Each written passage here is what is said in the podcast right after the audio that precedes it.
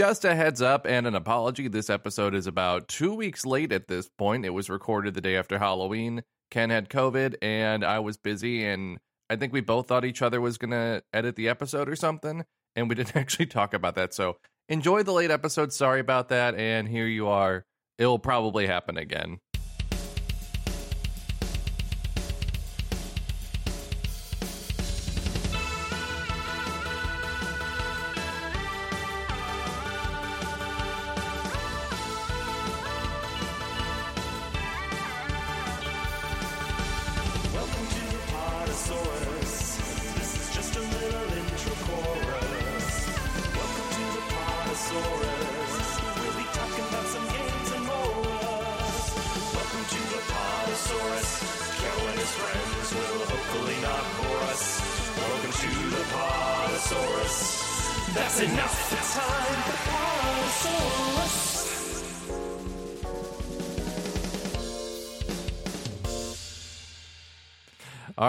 Welcome everyone to this episode of Podosaurus. My name is Lou, and I'm actually back for this episode. And joining me, we have Timber, Hello, everybody. I'm here for this episode again. which is rare, and but that's it. Actually, Ken's the one not here because Ken has Corvid. He has turned into a raven, and we do not know if he will be back or not. Entered the Corwood Woods. You'll never return. So yeah, that's that's uh that's what's going on. But yeah, we're here. How are you doing, Timber? I'm doing okay. Uh, I feel like a tired person because this past weekend was like kind of a heavy crunch for me. Uh, obviously, it was like Halloween weekend, and I set a goal for myself that the Xenoclash video would get out in October. So that meant on the final week of October, that's like all I did. so uh, that was exhausting, but the video's done now. I think it would have been a lot more on time if I hadn't left the country for an entire month, but it is what it is. And uh, anybody who's interested in seeing that can go and watch it. Uh, the video is called um, "Finding Your Purpose in Xenoclash." So, if that if if you're into Xenoclash or or your purpose, there's a cross section there. if you're one of the the literally tens of people who remember Xenoclash, but also the tens of people who are looking for purpose in their life, yes, there might be some overlap there. I I know how to find my exact niche in the world. But yeah, so that that happened and then otherwise let's see, it was like Halloween weekend. I didn't actually do anything particularly Halloweeny, but I did go to the usual uh there's this conservancy near me that that basically puts on shows near holidays for like with different animals. So like you go there and they have uh like a set of different animals that they'll show and they'll take you into like a small room and then they'll just bring the animal in and have a talk about it. Um in this case What they the had fuck some is a new conservancy? um it's a place where they basically rehabilitate animals but it's too small to really be a zoo. Uh, and it's usually pretty focused on like the conservation of specific species. So um, this particular one specializes in sloths and they have some of Is the there is there another word for this? I've I feel like this is the first time I've ever heard of a conservancy. let's see Like I legit thought you just made up that word.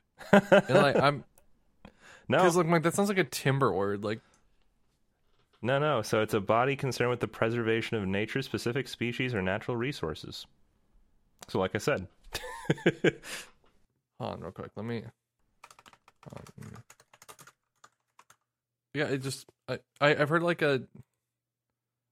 I I don't know. I feel like I've never I've never heard this word before. you need to start finding some conservancies around you, man. I they, think they're entertaining. I oh here's one called the the Nature Conservancy, but like we all call everything like a conservation center or conservation thing, like conservation area. I don't think I've ever heard the word conservancy. It just sounds very like it sounds like a gentrified conservation area. no, we're or yeah. just I legit thought you just made up this word or some stupid Michigander thing again.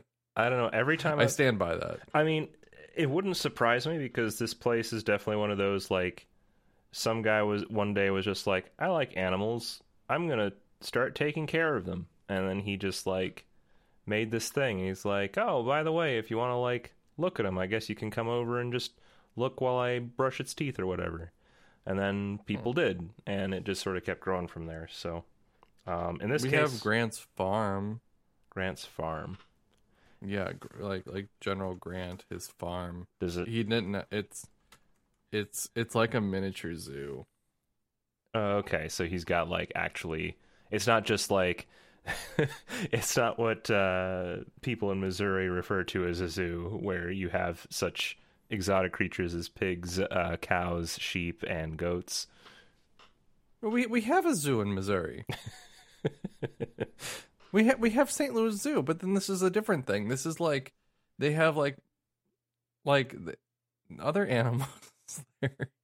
Yeah. They got like like horses and Uh-huh. cows Uh-huh. and other birds and like peacocks and shit. okay. All right. At least they have the peacocks.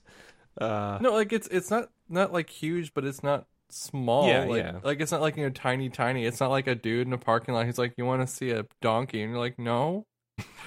like they, they have donkeys. They also have zonkies as well. No, but like Uh. it's it's like in an area like um you can drive down like there's a street in St. Louis called Gravois, which I'm gonna good luck spelling it because it's not spelled the way you think it is probably, and you can actually see all these like different animals roaming around in this like like fenced off field and like that's just part of it. It's like a big nature preserve type of thing. okay. Yes. Um, we ha- we we we know what a zoo is in Missouri, Tim. uh-huh, a likely story. Does Kansas City have a zoo? Kansas City has a zoo. Go eat a dick. We have there's at least two actual zoos in Missouri. Uh, Like zoo zoos. I don't actually don't know how good the Kansas City Zoo is, but you probably have to pay for it, which I'm not used to having to pay. Five dollars? I'm not paying to go to the zoo. Oh man, The you have a free, free. zoo. That's neat. No, St. Louis Zoo is free. It's all of our like all of our museums and our, like most of our museums and our zoo and science center like all like the basic entry for it is like subsidized via taxes. So like if you have kids, St. Louis is actually kind of a good place to be for it because you can just like give your little kids you're like I don't know what I'm to do. I have like like a cloud of children I decide to have. I have 5 kids. What am I to take them to do like in the middle of summer? Go to the fucking zoo. Go to the science center. All that stuff, like all the basic stuff is free. Like there's some exhibits where they like that you can pay more money to go to them, but like the basic stuff is free. Which is like still a lot. Like you can go see the penguins and stuff at the St. Louis Zoo for free, and there's a lot of cool stuff there. Nice. Yeah, I was familiar. I'm getting very defensive. uh, nevertheless, yeah. So the the thing I went to, they basically set you in a room. They they give a presentation. In this case, they had a guy in like dressed up like the hooded cultist from Resident Evil Four come in and like give some of the scientific facts about the animals, and they bring out the animal. Um, in this case, uh, they had some new exhibits. So they had wolves, which they just like brought into the room. They put like a whole bunch of dishes on the floor right at our feet with meat in it, and then the wolves came and ate from the bowls.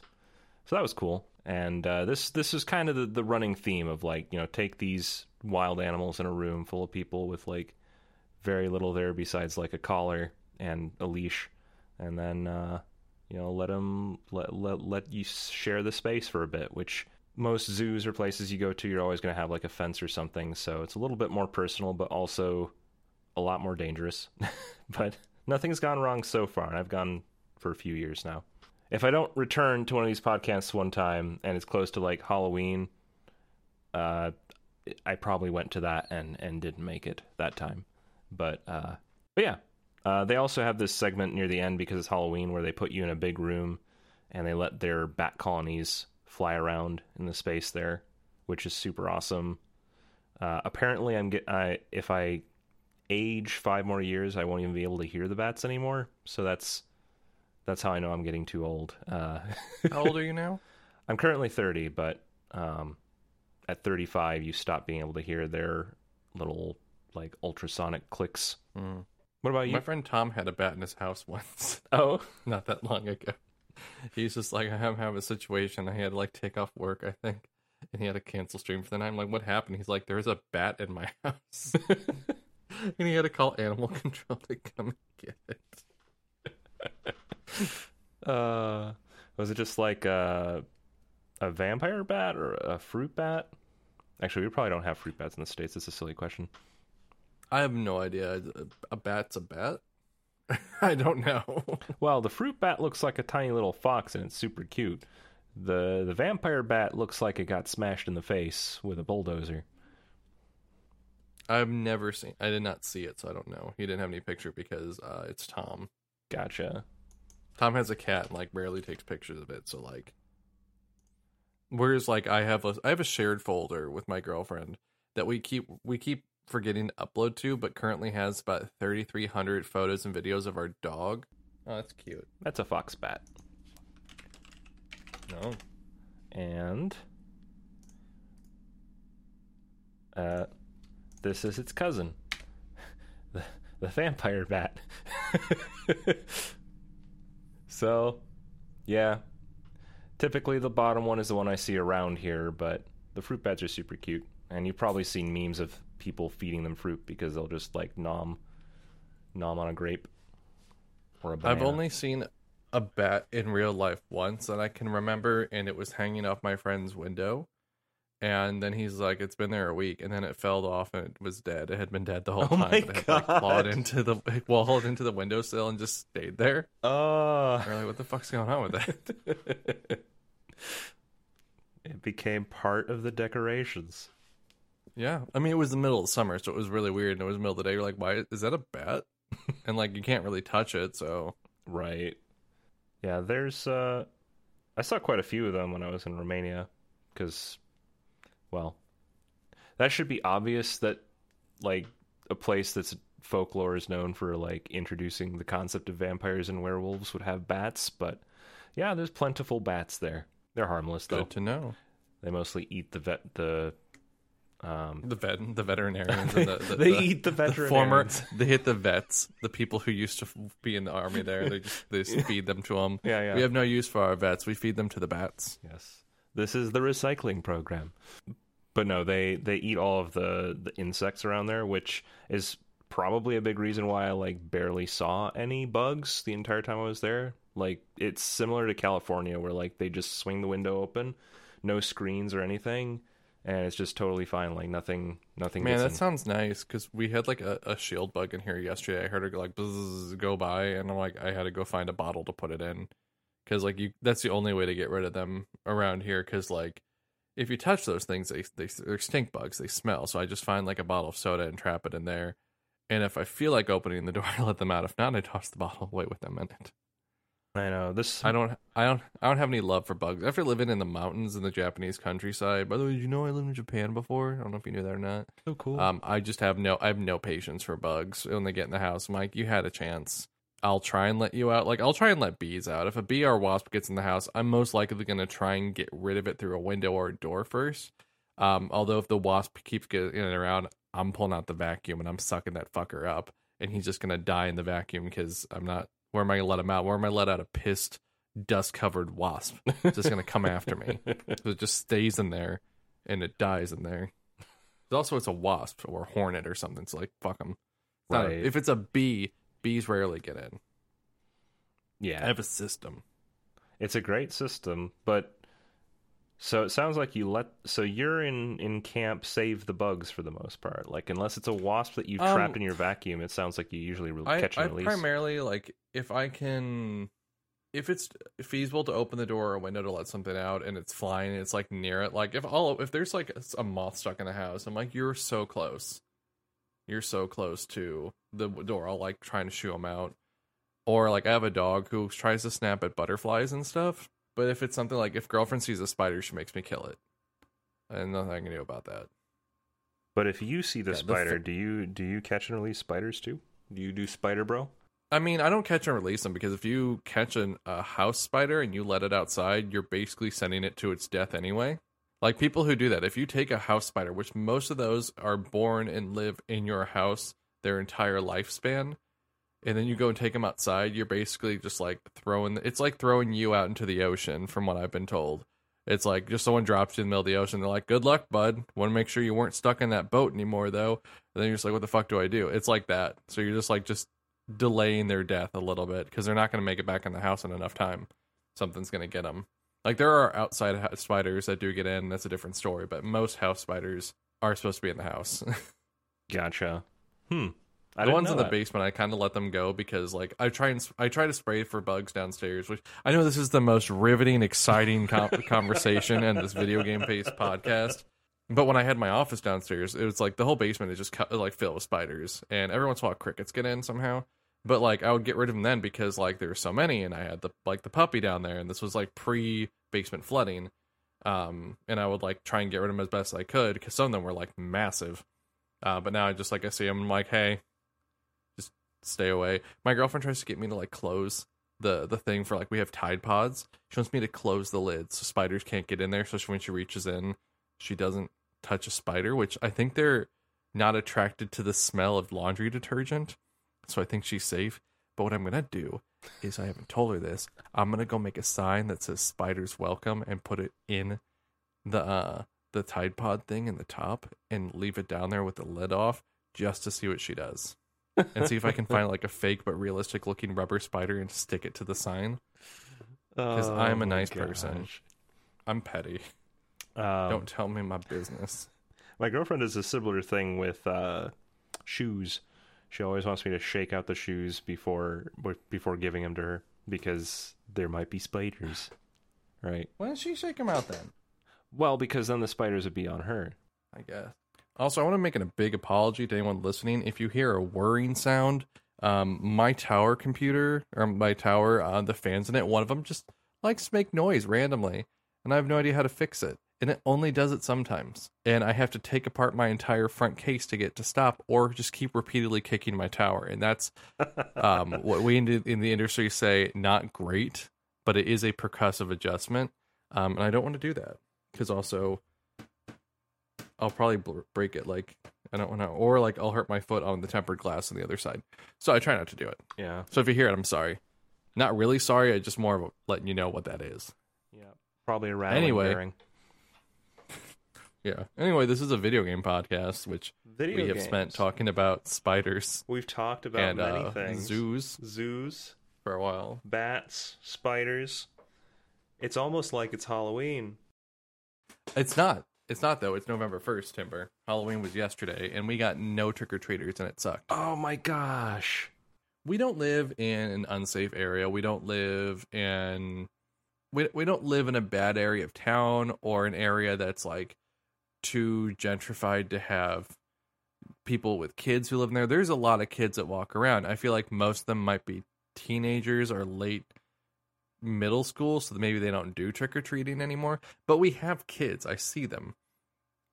And like we had people come over yesterday, just like a couple friends, like, yeah, we saw some kids in costumes, but they were heading a different direction. But we had no one come by. So like we sat here and watched Hocus Pocus one and two back to back, and just no one showed up. And like usually, like I thought maybe I saw someone one time, but I think my dog's reflection in the window was just messing with me. But like even the dog didn't see anyone. Kind of sucked. Kind of sucked to not have anyone come I by. was gonna say, did you have like an especially elaborate setup for your Halloween decorations? Like, did you transform your house for the occasion? No, but we we kept our, our porch light on and we had um orange and purple string lights on like the the railing outside like because it's only a couple steps to get up but like around like our, our porch. So like it was obvious we were home and waiting and like even had our our, our, our blinds drawn so we could see people come up and just no one kind of sucked. Because this is the first year that i haven't lived in an apartment in years i thought we could get trick-or-treaters. Oh Yeah, it it is unfortunate that, that that would that you didn't get any for actually like a house house sort of thing. Um, because yeah, for some reason they don't really ever do it at apartments. Um, I guess it's more boring because you're limited in how much you can decorate, so it's not as exciting. It's just like, hey, I'm Mhm. going to this, I'm going to Jeffrey's house to ask for candy. It doesn't sound as appealing as Mm. uh, I'm going over to the literal replica of the Nightmare Before Christmas two blocks down to see what's going on over there and also maybe get some candy. I mean, so we have all this candy, which I'll eat, but like I probably shouldn't because I'm 33 and I don't want to become pre-diabetic or diabetic. So it is what it is. I feel like that's an inevitability regardless if you eat the candy. Yeah, probably. So I'm just gonna eat the candy and just like be surprised that I'm still alive. I don't know. I give good advice on this podcast. Uh, But that's I, I really haven't even been up to a whole heck of a lot that isn't trauma dump worthy, and I really don't think anyone wants to hear me trauma dump because I swear there's just like bad luck magnet of my, my my family is just has not been going great for stuff. aw. So Well, um, other than the video, I've been making progress through Resident Evil Village. Uh, I still haven't beaten need it, to- but I just got a, a code for the three the Xbox version from Capcom. I'm a Capcom creator, and all I do is trash their games in them. I don't know why they still give me codes, and why they let me still be in their creators program, but Aren't- I did get a code, and I want to play that DLC, but everyone's playing it currently. uh, yeah. So I I understood. I, I was watching someone. I'm afraid I don't remember which particular streamer, um, who was demonstrating a playthrough where it was like third person cam. Was that introduced with the DLC? Yeah. So the DLC, it's called the Winters expansion, and it adds stuff to the Mercenaries mode, adds some new characters to that, adds third person mode for the main game, and adds like a DLC scenario um, set after the main game, which I can't, I don't really want to, I haven't played, it, I don't want to get into it because it's spoilers for you. Fair enough. Um, but what really sucks though, because like I'm a big fan of them going first person, and the third person, the DLC is only in third person, and the deal like um for like the the scenario, and then they add third person mode for the main game. I really hate that. Like, well, I'm happy it's an option. I hate that it's behind a paywall, but also because they added that, and then added a DLC expansion that like is in third person. I'm like, they're just gonna ditch first person now instead of fixing the issues with first person, which was like people needed an FOV slider, they're just gonna ditch it. And all the third person, like RE2 remake, RE3 remake, RE4 remake, this DLC and the expansion all look like the same fucking game because they keep using the exact same character animations in the exact same um, perspective and same. It just everything looks so copy pasted now. I know. But um, to me, I was actually kind of excited about it just because, as someone who's pretty skilled at first person games, uh, literally being good at first person severely dampens any kind of fear factor that those games have. Like, Oh, there's there's no fear factor in I, I genuinely don't feel like there's a lot of fear factor in Resident Evil anyway. I thought seven was creepy and I thought eight had a similar vibe, but it definitely as you get more powerful in that game. By the way, also all those health upgrades from the food that you get, um, that's permanent in your save file. So even if you start a new game, those upgrades are permanent to your like entire save file. And I don't know if they've ever released a way to remove it oh wow, so, like like um short of like deleting all of your save files every time and i think even then you it doesn't because there's a system file. That's super weird. So- That doesn't feel deliberate, but yeah because i guess most people like your average player is not gonna really care. But like i remember that being an issue when the speedrunning was starting because people like every speedrun's a new game plus run then. And like i don't know what they landed on because like everyone would have to be new new game plus because only a fresh save file every time like a completely fresh install save file if possible would be applicable and like no one's going to do that unless they finally found a way to do it or just like require everyone to have gone through the game one time i don't know and with max health Hmm. Yeah, I well, okay. Hold on. What did they land on? Uh, I want to inform our good audience here on what the speedrunning community decided. So, are we looking at glitchless? Because that seems to be the standard. No, we want any percent, probably.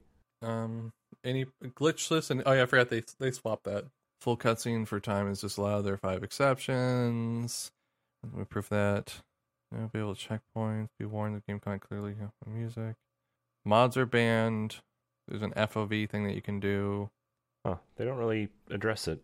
Man, there's so many fucking rules to this. Oh my god, hold on, look at this. Watching cutscenes for time save is disallowed. There are five exceptions to this rule. Watching a cutscene to heal. However, you still skip it once you're healed.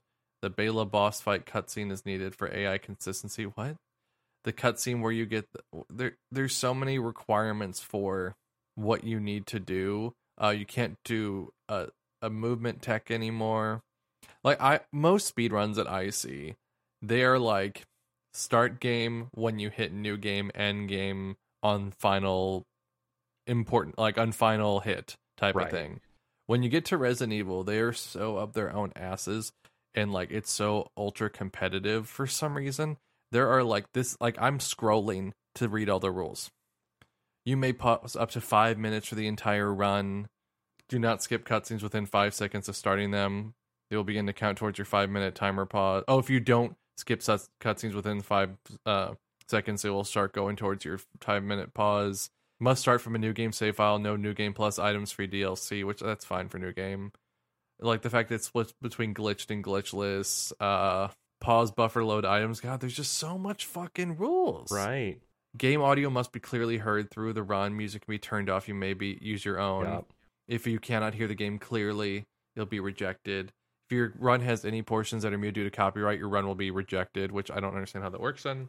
Must play using your feet. You, the game must be in focus at all times. You can't uh, tab out. Oh my god, there's just so many things Yeah. This is like for fucking Resident Evil. This is like almost a parody. I'm trying to remember because I remember I I know that there's a lot like there are tech hev- yeah, no. Oh no, okay, hold on. Game rules. Yeah, so there's a not insignificant list for like The Legend of Zelda Majora's Mask as well. Even so, I can get through it one scroll. Let Mm. me go back to Resident Evil. Yeah, what's doing it is they have the bulleted lists, but like maybe five of these have very clear like exception conditions where it's like this is a thing that is required, except in these five instances here, here, and here, and here, and here. But also, you know, it starts to read like the rule set of a kid's uh, of a kid's made up game on the school bus. You know, Oh my god, people can leave notes on speedrun.com stuff, and like some of them are like on their runs, you can hover over, and some of them are just petty. One of them is submitting this for the sole reason to let Distortion know I exist, and I don't want that guy that was hiding in a cave to secretly come out one day and steal the oh bounty. What? What? this category sucks. I see that one a lot. A lot of people are like, "I hate this category." It's like, Like then the- why did you do it? There's such a weird level of like elitism for this series, and I don't get it. Like it's it's such a weird one. Like it's just such a weird one to like. It's always like the super mainstream stuff people get really elitist about. It's like, bud, we're all playing the same thing. It's like being elitist over Marvel movies. It's like, bud, my my five year old kid likes the movie. Like, and you're not special. No, no one care. No one care anymore. That reminds me, I'm on speedrun.com. Let me see. Has anyone submitted a run to the one game that I am a um mod for? Nope. Nope. You've not been yet been overthrown. No, no one, no one, no one or submits runs for Carrier. By the way, if you want to get my attention, run do a speed run for Carrier. I'll watch it. I'll know who you are. If you want me to know, I ex- if I you want me to know you exist. Oh no! Did somebody cheat on the Wonder Swan on Clock Tower to fi- to oust you from uh, first place? No, people people have done it. I just don't care. I don't think I have any. Do I have any world records anymore? No, I've lost all of them, but I don't care. Yeah, some people came out and did it, but I was also really petty when I did those runs, so I don't care as well. Like I like being petty. So The person that ousted you in Carrier is Pudding Cup. Yeah, oh no, put so Puddin did the route. I did the same route as them. We were at the same time, and then Puddin did it again and got first place. I'm like, I'm not running this again. And then no one else has run it. Uh, that's wonderful though. Has the other person removed themselves as a mod for this one? Oh no, they're still on there. But I'm like the primary because they did one, and they're also just a random like Japanese VTuber. What's what are your feelings on VTubers? Oh, I like I have a lot of friends who done done VTubing. At first, I was kind of like, oh, this is really weeby, but then like I kind of looked at it, and some people are like, well, one of it's like you know you make your own persona for the internet, so why not make what you look like too? And some people don't want to use their cameras, but they still want something there. And like I've thought about it too, because sometimes I'm like, I don't want my camera on there, but like what else? Like I would want to have the dinosaur I made. So like there's a bunch of different things that you can do for it and it's just kind of cool in a way that you can like it's also gotten so mainstream now. I like the idea that like anyone can just kind of like make an avatar that look that represents them without having to show their face because it kind of brings back that am- anonymity that we kind Yeah. of lost in the internet in a while. um where like everyone had to be like the most like everyone like everyone had to always show their face stuff like that. People there's always something where you had to be seen but uh, also as well too like it's good because you can just be seen as what you want or who you want to be and like a lot of people i know that do it too like some people are just you know social anxiety, don't want to be seen with that privacy. And then other people too are my friends that are trans. And they're like, oh, I can be who I want, the me in my head. I can present that to people, or it's a good way for people to kind of like experiment with how they want to be perceived or look. So that's always also been Hmm, cool as gotcha. well.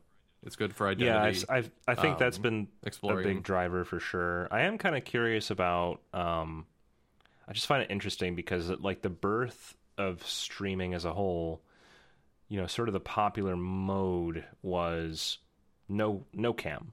For a long time, it was just like no Mhm. cam. You're just playing the game. There's your voice over it.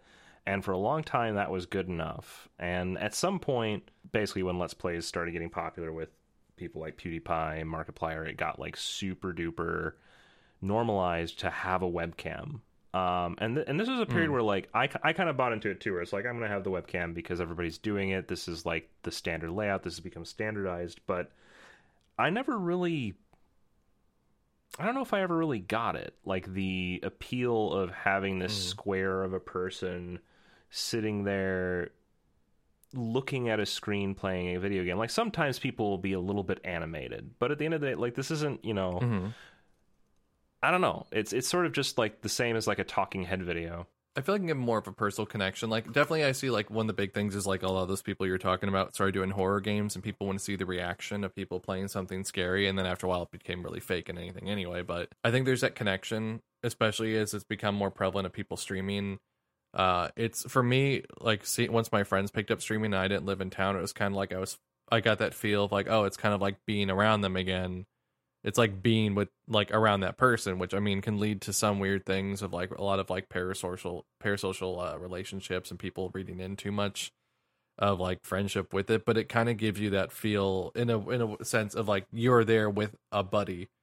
You're there with someone and you're enjoying it with them instead of just like a random disembodied voice which it doesn't always mean people view it that way but i think that gives people a sense of calmness because they see you. Hmm. um i do know for like eh, before like um closed captioning became more prevalent too and like more easily used i think if people were like hard of hearing and stuff like that maybe seeing someone talk like they could maybe lip read and keep along the lines of stuff. Like there's a lot of stuff a, a, a webcam can do that your voice doesn't always necessarily convey. For me who's someone who's very monotone i feel like having my webcam even if i don't move a lot my face is more expressive than i think it is. And it can kind of like it's a little bit more personable. I really just like to have like someone to have something that is representative of them on the screen. It's not required, but like even if it's just the thing of like that's like the VTuber at like avatar, it's representative of them, or just a picture, a little animated GIF. It doesn't even have to be their face or anything, just like something that you can connect to. Hmm. Otherwise, it just kind of feels like a I can feel like if you don't, if it's just a disembodied voice with nothing like it, it could just be even as simple as having like an overlay that has something unique to it. Uh, if it's just the gameplay standard with the disembodied voice, nothing else personalized on it, it can just feel like anything. It doesn't always feel like something. Right. Yeah, there should always be some customization. I definitely Hmm. agree with that.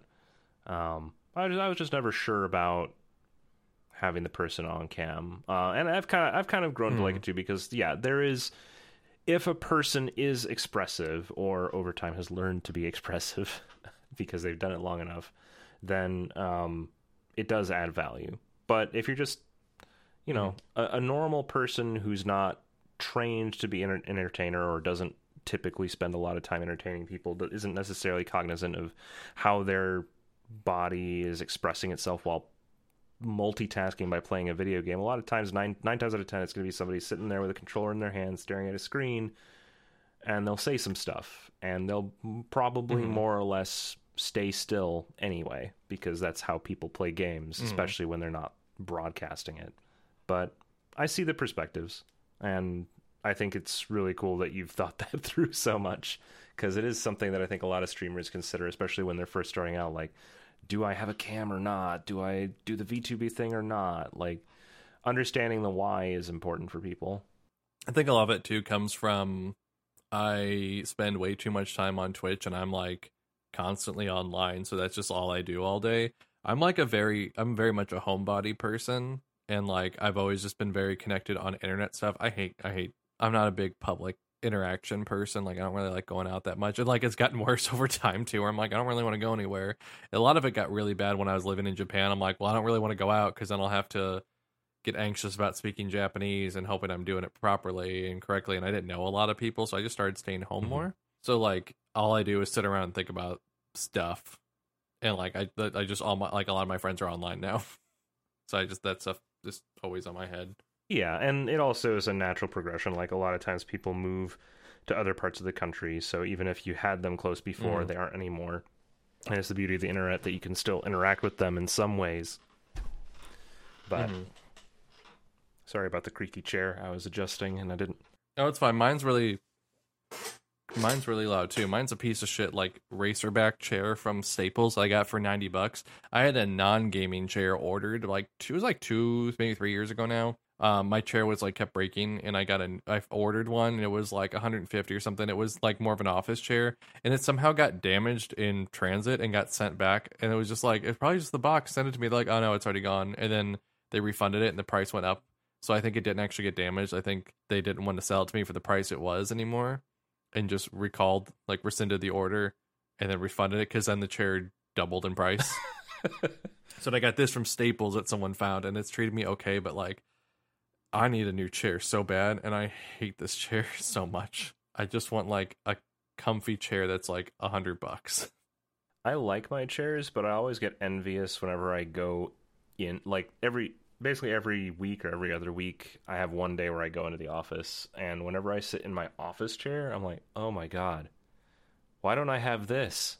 you know, and the answer is because like if I Mhm. was just a normal person buying that chair, it's like a 700 800 dollar chair that's meant to be like ergonomic and it's designed for you to basically live in it because they know you're sitting there for eight nine hours a day to work and they sure as hell don't want to get sued because of some injury you sustained because of the bad quality of Mhm. their equipment right but Anybody want to buy me a Secret Labs chair? is that a is Secret Labs is like it's like Oh, a I game, know. like Yeah. they're gaming chairs, but they're like super comfortable. Everyone's like, "This is the nicest chair I've ever had in my life." Um, but they're Oh, like, they they made my roommate's one the diva chair i don't Hmm. know if you ever saw that one they had, see how much they are they? some chair? overwatch themed ones I think I have. When I'm seeing a save up to two hundred and five dollars thing, and then a thing that pops off says save twenty dollars in your order, they must cost more. Let's see how much does the Secret Labs chair cost. Shop now. Bring me the fucking website, Secret Labs. Um, five hundred and nineteen dollars. Anyone want to buy him the chair? Anybody, guys? You could do it. I know that you, there, there's out, they're out there. You can get them for like as low as like 450 it looks like, but like that's still too much for me. It's like that's like an entire game console. I know it's a chair that will it's a chair, but like you're going to price me out of a job trying to get one of these fucking chairs. Yeah. I also heard that because they're like the bucket style design, like they're basically mimicking a race chair, but that's not actually like good for using a computer. Like it's not ex- it's not hmm. actually helping you all that much in terms of like being good for your back and stuff. They are I just want a better chair. I just want a new chair. I don't even care what it is. Like just I'm to start using a dining room chair at this point. Although my dog will get mad cuz that's her chair that she sits in. I do remember when I sat in this though. Uh, my roommate let me try it out, and it was like, yeah, that feels really comfy. At least for the first few minutes, it's super soft and cushy. Funnily enough, uh, I did recently play some Overwatch, Overwatch Two. How's that going? I heard they got rid of all of the free stuff and you basically everything's monetized now. Yeah, so there is a disgusting amount of bad business practice in the background, which I don't care too much about. The primary way that it affects people is it affects those who didn't play Overwatch 1 for a substantial amount of time. I Mhm. forgot that I had played a ton of Overwatch back when that came out. Like it's something that just kind of like I played it a lot and then all of a sudden there was like some patch or something that came out and I just immediately dropped off and never came back.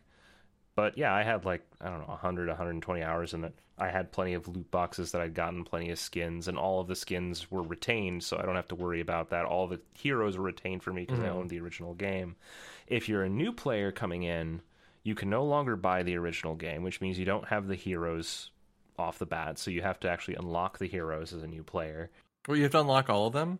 You start with a handful of them. I don't quite know how many. I think like one or two of each class, and then the rest of them you have to like unlock. I didn't know it was that bad. Ew. Yeah.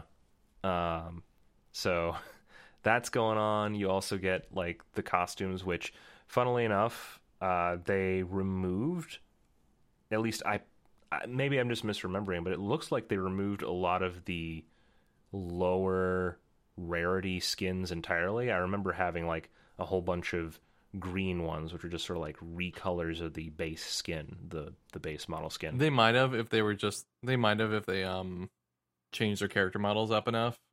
But with the other ones, like if they were a special one, like those were already a unique model anyway. Exactly. Yeah. So, like, I have all my special, legendary, and epic skins, but anything that was of lower rarity is just sort of gone. Did your coins from the previous one transfer over to the new one? Hmm. I didn't really look at those, so I'm not entirely sure. I have no intention of spending a dime on any more skins or content for Overwatch, so it was really just popping in. There's also like different. two or three different types of like currency for the game too. And you don't earn currency anymore. And you don't earn skins anymore. Like I get that it's a free to play game now. Whatever happened in the two games coexisting together? Well, Which don't get me wrong, was stupid. But well, that that's kind of just looking at the core of Blizzard's entire model of design philosophy in general. If you go even further back than Overwatch and you look at something like World of Warcraft, it took people crying for like 15 years before they made a World of Warcraft classic. At least with that, we can justify it under, you know, it's a game that was that shit's still so funny to me now because people like played it and they're like, there's not a whole lot to do. It's like, yeah, because they had years of content added and they're like, well, you can't do this. Yeah, that was, they literally gave you what you asked for, which was the main game with no quality of life improvements because you wanted old World of Warcraft back. Then they got mad because it didn't have stuff later things had. Then they're like, why are they adding expansions? Because there's nothing else for you to do, bud. There's nothing else for you to do. Right. They did the same thing with Warcraft 3. Um, so, you know, I played it and was fine aside from the critical, like, meltdown crash that it had on one of the hardest levels in the game that kind of ruined it for me. But there is no way to play Warcraft 3 legally anymore. If you play Warcraft 3, it's Warcraft 3 Reforged, which means that you're subject to all of their updates, you're subject to all of the bugs that they introduced, you're subject to the different like cutscenes and plot elements that they introduced as part of that update. Like the original game is gone. So this is just the way Blizzard works now. Like they they completely uh, scorched earth their games where if something new comes out the old thing has to die. I don't know why this is their model, but I, I don't get the point of like just erasing stuff. Like just leave that thing there too. Like it's I mean it's a very if Square Enix can do it, if Square Enix can keep around every single version of the shit that they've made, like why can't why can't Blizzard? But then again, it's Blizzard, Yeah. and they're the worst. It's it's aggressive and anti-consumer, and I'm pretty sure it's largely as just some executive going, you know what? If they can't play the original game, they'll have to buy the new one. Ah, good work, good thinking. Yes, yes, that will make us so much money. and that's why people drop off and they stop getting it. They're like, well, people weren't interested in, it, so we probably shouldn't re-release Yeah, any more stuff. clearly like, people no, aren't that interested in this problem. IP. Yeah, and then of course, I, I don't know. It's just dumb. However, as far as Overwatch goes, it's a very similar game. Uh, in fact, there are literally like entire maps that are the exact same game. So, I heard, aren't there like, isn't there like just one more map or something? I, so it like one new map. I think there might be two. There was another one that I didn't recognize, but it's possible that came in the original game and I just stopped playing before it released. The one that stuck out to me is um, what is it, Lucio's um, map, which is like set in Lucio? Brazil. Hmm. So that one's By the way, that this this reminds me like a game, a new game coming out and kind of being disappointing and not having a lot of new content to it. That reminds me of a game I did play recently. I played uh RE-Verse because that finally came out. They delayed it like a year and a half. It was supposed to come out like back last June or July after Village came out. I should have done this during the Resident Evil conversation, but I forgot that I played it. but it was that multiplayer yeah. um Resident Evil game that was just a it's just basically asset flip the game. Everything's an asset flip. There's very little new oh to yeah, it. I remember you mentioned this. You were like, "I'm excited for this, even though there's no like reasonable reason to be excited for it." Like I wasn't like excited, but I'm like this could be interesting because I'm like, oh, they're you know they're gonna put more time into it because like they released the beta. There was one map which was just RPD, and you had access to Leon, Claire, Jill, and RE7 Chris, I think. I think it was just those four characters. Since then, they have added Ada. Chris is now RE8 Chris. Who else was that? Did they add Hunk? So you had like maybe Hunk was the other one. Maybe it wasn't Chris in the original. Maybe it was Hunk instead. So there's six characters. Uh, they've added the Baker's residence as another map. So you have the Baker's residence in RPD, and that's it. That's it. What? Like this was air quotes free with a Resident Evil Village. Okay. But they like delayed it a year to keep working on it.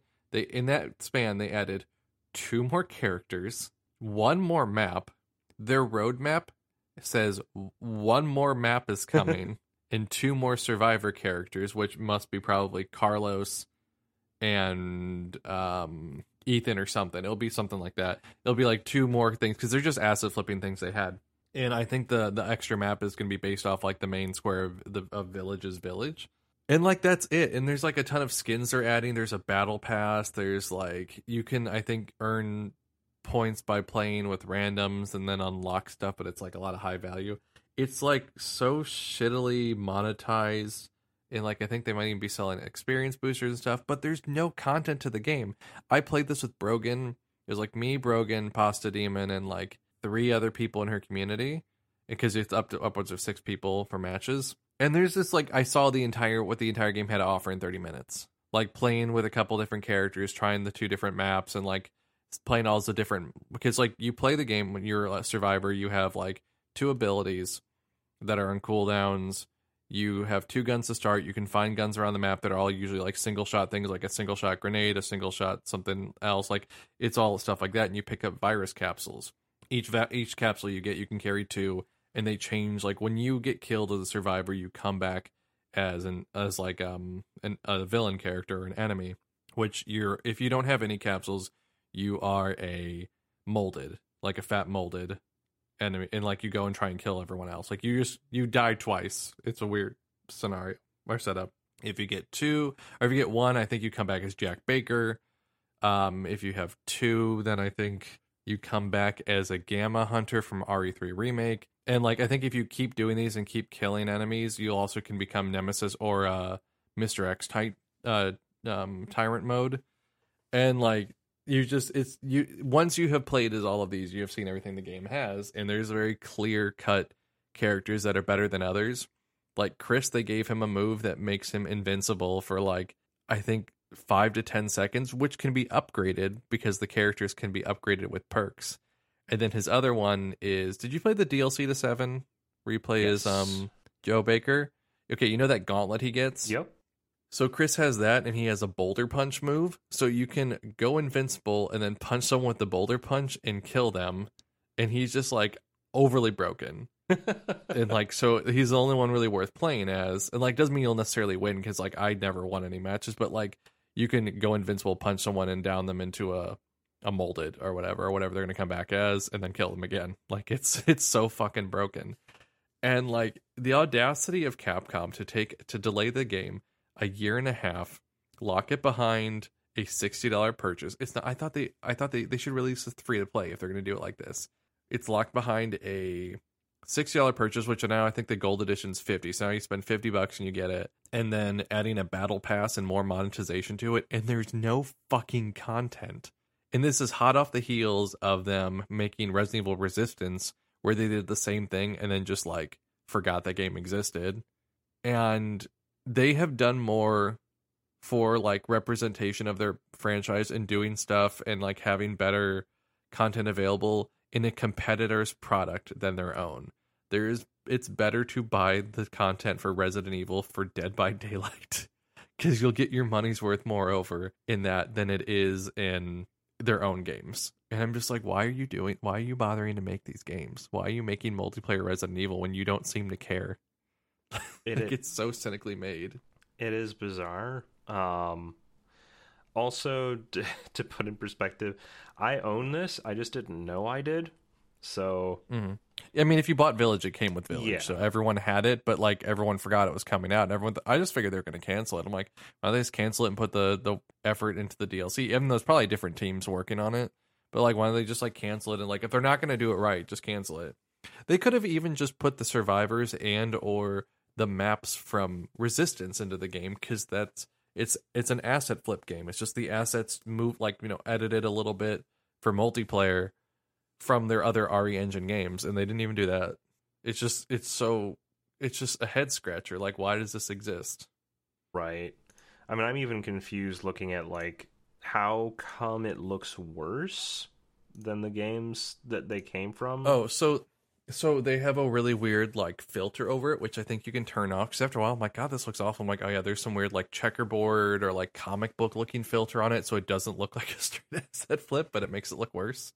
Think you can turn it off though. I just like I had played enough, and I'm like, well, eh, gotcha. whatever. Well, that's a shame. It was kind of an expected shame. We knew that it was probably going to be a disaster between delays and also just looking at what was trickled out ahead of time and being like, yeah, we know that this it was is just like my expectations. My expectations were so low they didn't exist, and yet I am still disappointed. That's insane. Yeah, it's um it sucks when they do that. And it sucks when Blizzard does it too in Overwatch. So it just seems to be the year for big AAAs being lazy. Um it's just like it's just reinforcing my my my opinion that like multiplayer games are not worth my time because every time know new one comes out, I'm like it's either gonna be heavily monetized or just like so lazily made. I'm like I'm not gonna enjoy it, which sucks because then I, I really don't have anything to play with friends because like I most my a lot of my Twitch friends are big into Resident Evil, so they're like oh Res- Resident Evil multiplayer game is perfect for us. It's boring and like I don't play Dead by Daylight, I don't play Call of Duty. So like there's no no co-op games and no multiplayer games for me to play anymore. So I've just been like in my RPG single player hole for life now, I guess. I mean, I kind of feel the same way. I, you know, I have a handful of games that I did play with my friends. So I played for a long while Call of Duty Warzone, which I know seems out of seemed out of character for me, but it is what I was doing with them as like my multiplayer thing. No, the thing that's out of character for me of that of that you that you do, I thought was Smite. And I was like, that really threw me off. I Really? No, you're because like I don't know, just looking at you, I'm like, this is a guy that probably be like, MOBAs are inherently terrible for the entire world to engage in. But no, you're just like, no, I used to make videos for the lore of Smite. Like, oh, it got me with the uh, it, it got me with the the mythology man because i was a big mythology nerd. I loved like looking into greek and egyptian and um, all those mythologies. Uh, a long time ago they the impressions games guys i don't know if you ever played those they made a whole bunch of city builders themed Mhm. around like certain uh, time periods so you could build like the Egyptian stuff and the, the Greek stuff and the Roman stuff, and I loved those games. And I played them so much that they basically were how I first learned about a lot of those concepts, Mm. which I then ended up digging into. Like the, you know, that's the only city builder I like, ever really played was um, Roller Coaster Tycoon. That's a nice city.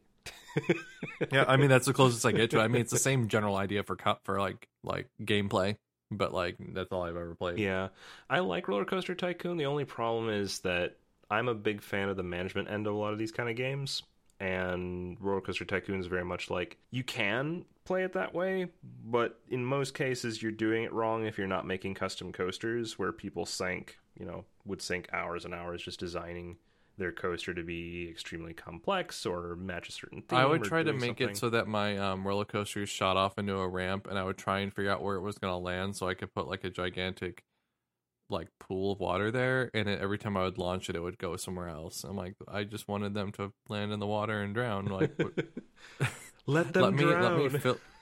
let me let me like engage with this slightly sociopathic thing that I'm trying to do here, please. Why won't you let me be evil?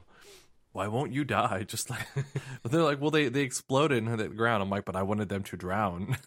It's not the right kind.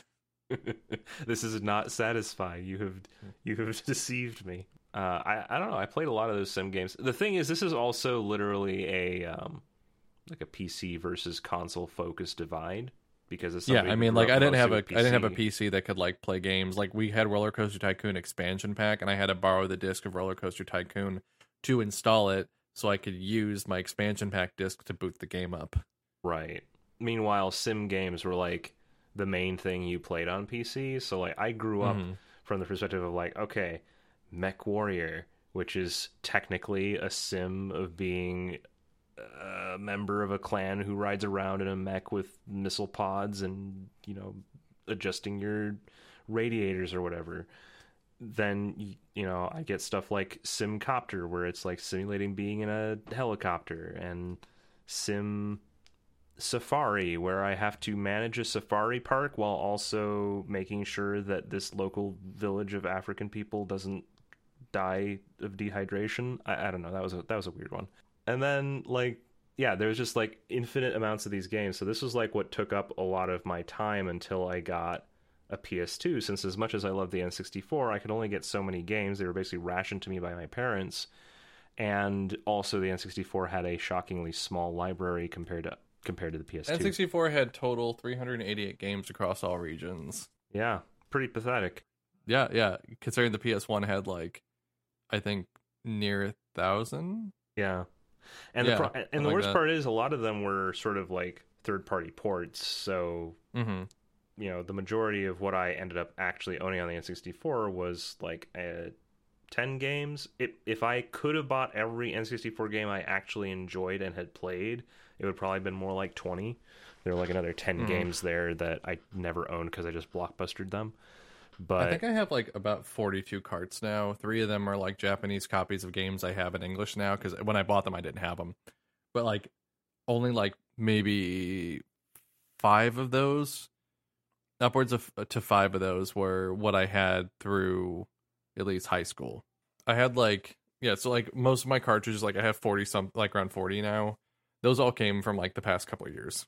Either like, or like, you know, since high school, people like, oh, here's the, here's my games I want anymore. And they give me like three or four games, or someone I buy them, someone sent me some, and like it's just weird that my collection has grown out well well far outside of that let me see. generation, especially with uh PS1 games. My PS1 collection's huge now. Let me see how much of that original collection probably matched mine. Super Mario 64. I did not have that one. Whoa, what? How? I have I have it now. Well, I rented it Oh, or I borrowed it from someone. So like a lot of things like I bought or rented things, and then when you beat them or got so far, you're like okay, and like I got it later in life. Like I have it now, but like a lot of those came. I probably got those like you know that like ten years ago. Whereas like Oh. in high school, I had um Snowboard Kids two, Paper Mario.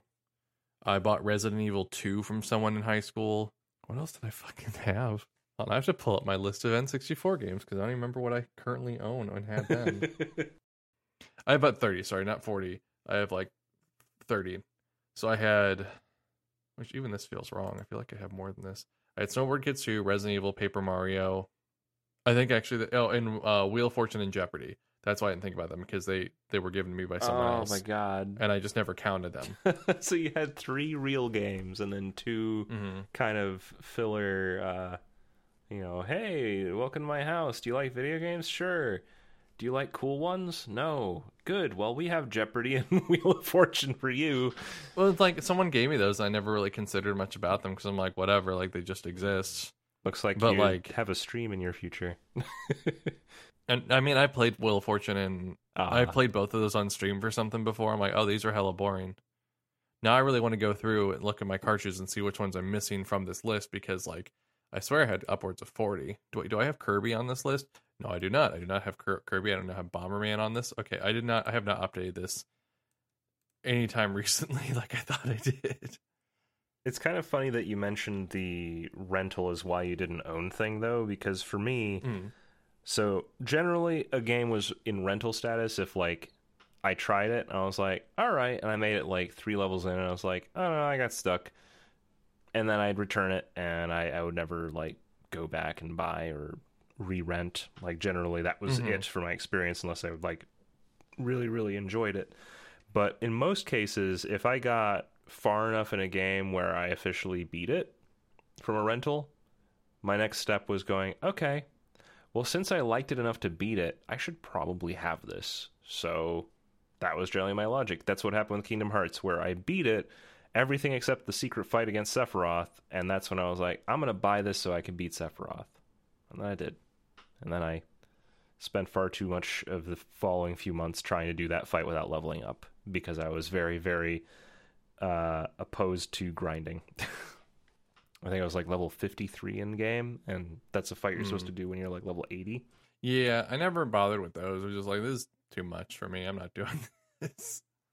Um, it's kind of funny. It's it's like a badge of honor to try and beat things under leveled. I remember doing that with uh, Eternal Ring as well, where I was technically under leveled for the final boss fight and the final section because FromSoft decided it was a good idea to just not scale the game properly. So there's just you know you go from the last area which was easy as hell to hey uh now everything requires you to be 20 levels higher good luck I don't remember them really doing that in Dark Souls, but like they they seem to get their pacing down eventually. But they, Mm. they Have you played Elden Ring yet? uh, yeah, on the PS2. No, real Elden, Elden Ring. I never actually ended up getting it. Um, I played it on my friend's system, but haven't gone back to it since.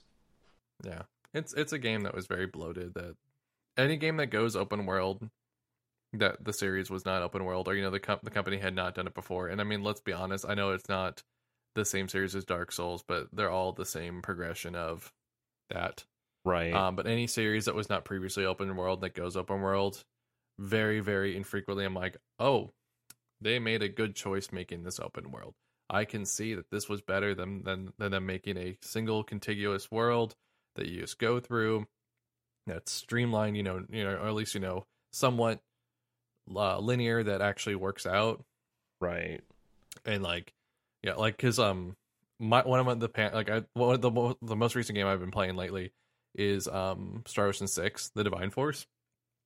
And i'm like oh my god because like they kept talking about like oh you know run around go any you go go anywhere go anywhere in 360 degrees because like you have a jetpack like thing in that. I'm like oh my god this is gonna be fucking open world it's gonna be awful. Thankfully it is not. It is just large open areas that you can like run through which gives that it kind of gives the same feel as the old ps1 game instead of there being like a big open world, it's just like big zones you can run through. And that's kind of how each continent field are felt in like the PS1 game for Star Ocean, where it was just like a big um open area for that that had like a few towns, and then three was more of like different areas you visited, and that's how four was as well. And I'm like, thank God this company did not just go, you know what, we're going open world this time around, because that would have just fucking killed it. What's interesting, I was actually thinking on this a while because I know that I go on my open world rant pretty much every podcast, and I don't want to do that this time. But I did just kind of think on it. And I was like, open world as a concept has been around for a very long time, and it was just a recent trend where they decided that there's a term for it. Like, mm. um, if I was to cite a good open world game that I actually personally enjoyed, I go Jak 2. It's an open world game. They literally Hmm. loo- they looked at GTA, which was one of the first open world games, and said, "We want to be more like GTA." Remember, open world, the, the term for it used to be called a GTA clone. Yeah, exactly. Uh, that was or a sandbox game, and now that's like they've dropped those terms, and now it's open world. Right, but they're always trying to do the same thing. It's always just the the real underlying word is this game is bigger. That's all Mhm. that open world or GTA clone or sandbox means. It means this game is bigger than the other games you've played. Yeah. And like the world itself is bigger, but it doesn't necessarily mean there's more content in it. It just means there's more places, Right. And sometimes more shit to pick up, but not actually a lot of content. Right. And I think we that we've gone well past the sweet spot where it makes sense. Like Jak Mhm. 2 I, I cited Jak 2 because I thought that was kind of at sort of the right balance of like there's a bunch of stuff to do, but it's not overly distracting. It all feels still cohesive to the world, and as you're passing through that world, everything seems to feel alive and make sense. There is a little bit of gating, so it's not like just here's the world, go do literally whatever, because gating is part of good design. If you don't have hmm. a way of blocking the person from going to the other side of the map, there's a chance they'll feel overwhelmed and get lost and then start to hate the game because they're like, well, what was I supposed to do? Because clearly it wasn't this. There's always some intent in design, and if you make an open world where it's like none of that's there, then it's just it's just kind of a blah. The only place where it kind of worked was Minecraft because well, that was designed to be like 100% player guided. Like the player just creates the world Mhm. around them. So of course that's o- it makes sense for that to be a sandbox and open world because none none of it should have any like there doesn't need to be lore for the player to to make a Lego house. Mhm. Um, but most games don't work that way. So I did hear recently from someone talking on this subject and saying that there seems to be a trend down from this that um, Mhm. is largely stemming from like indie games sort of coming in and slicing up the profit margins of bigger companies and them going, hmm, maybe all of the resources that we're spending on making games bigger isn't actually paying off. like because like Ari or I'm not Ari, I'm, I'm stuck in that mode. Final Fantasy VII remake did not go the open world route, and it still was like a decent sized game. Like there's open areas you can go through, but like they didn't go the open world route, and they were still very successful. So obviously, things don't need to be open world. Like it's the the idea that things had to be or need to be like to move to that design is still I feel like such a False a f- a dichotomy. f- yeah, fal- uh, fallacy because they really don't. They don't need to be like that. Yeah. I, I don't know. I just hope that the buzzword drops off and that they just be honest with themselves that all they're saying is that their game is big and then start to, you know, when that doesn't sell people on it, you know, Mhm. maybe understand that that's not all there is to what people are looking for in the game. Like it Mhm. anyway. Welcome to uh Closed Worlds. That that's the name of our podcast now because I I, I feel like I always talk about That just makes it sound like a bunch of like. It doesn't help having a, a, podcast called Closed Worlds, which is just me and you, two like almost like thirty-ish old white guys in the Midwest. Like, well, I, I don't really like a lot of change. I like my world closed off. It's just like the worst. like, are we going to turn to a conservative podcast just complaining about everyone Yeah. else now? Yeah, man. I'm not open to anything. Tim Shapiro. I hate new ideas. Um, I would really prefer it if there was no other countries but mine, and uh, video games should all be owned by one company because like diversity of of like video games would be kind of horrible, right? Like I want to know that when I play a video game next year, it's going to be the game I played this year. It's like I don't know if you ever saw Parks and Rec. They had Verizon, Chipotle, Exxon, and that was like one of the co- the country's six remaining companies, but it was like all one company. I think you've talked about this one, right? Like yeah, was- that's like it was like Veroxodal, and that was Verizon, Chipotle, Exxon like merged, and like proud to be one of America's six companies. Like that's just what gaming's going to nowadays. But speaking of Sp- Star Ocean, though, I can talk about that because I've been playing it. yeah. Sorry, I know that I kind of That's a, derailed that's us from good, there. no, no, no, but- no, no. It's fine. I'm, I'm, I live to derail people. um, but no, I got Star Ocean: The Divine Force, which I've been looking forward to. I haven't been. I don't get excited for many things, uh, like game wise anymore, because it's just like I look at them like, oh, look a copy paste thing. But I've been excited for Xenoblade Chronicles Three this year, which I already got, and then Star Force or Star Ocean: The Divine Force, which I got became a huge Star Ocean fan this year after like trying it last year and being like, I don't know about this. And then this year, I'm just like, this is my sexual identity now. This is how I orient it is Star Ocean. Have I told you about our Lord and Savior, Star Ocean? I would like to talk to you about it. And like, all that's all I, that's all I think about now. Um, but no, I got this one. It's been fun. Um, after like, I played the remake of the first game because we never got the Super Nintendo game, but I just got that. I'm going to get a translation patch on it and finally play the original version. I played First Departure, which is a remake of one. Then I played Second Evolu- Second Story, which was the original PS1 version of two. Then I played Till the End of Time, which was three, and then I played um, Last Hope International. I didn't play five on stream because that's where I don't know if you remember during the PS3 and 360 era, like RPGs just either weren't being made by big comp- big companies, were changed significantly by big companies to the point of where like no one really like liked them anymore, or like you had to go to like a smaller company like NIS or at the time Atlus and stuff to even get a JRPG. Do you remember that time period? I do. That's the reason why I never like got into those consoles. I was a PC Mhm. gamer through that entire generation because of the lack of RPGs, which was a genre I, you know, that was my genre. So it was like, all right, well, You had to like go like either handheld or small company, and sometimes both in some matters, or just to get a JRPG during that. or be aware And- of like the nun, the the weird ones that chose an odd platform like Lost Odyssey for the 360 where it's like this doesn't make sense that this is here. it, th- those existed because Microsoft's like, we will give you money to make games. Guy who made Final Fantasy, he's like, I would like that very much. Thank you. um, but Star Ocean, Faithlessness and Integrity, which is such a name, uh, it's the fifth game in the series that came out. It was a PS3 and PS4 game, and through the PS3 era is when Square Enix decided, which a lot of Japanese companies decided, they're like, Japanese developers can't make things anymore, so we're going to outsource them or like, you know, start working with our Western studios more, which is funny Square Enix saying that because they more recently did an about face like, oh, actually, we don't want our Western companies. We want to make NFTs and Japanese games again. But there's, um, it came out during that time where like Square, Square Enix was not giving money to anything. So like Star Ocean 5, like playing it, like you play 4, and some people don't like it because it's very anime compared to other ones, even though they're all fucking anime as shit. I don't know what people are talking about.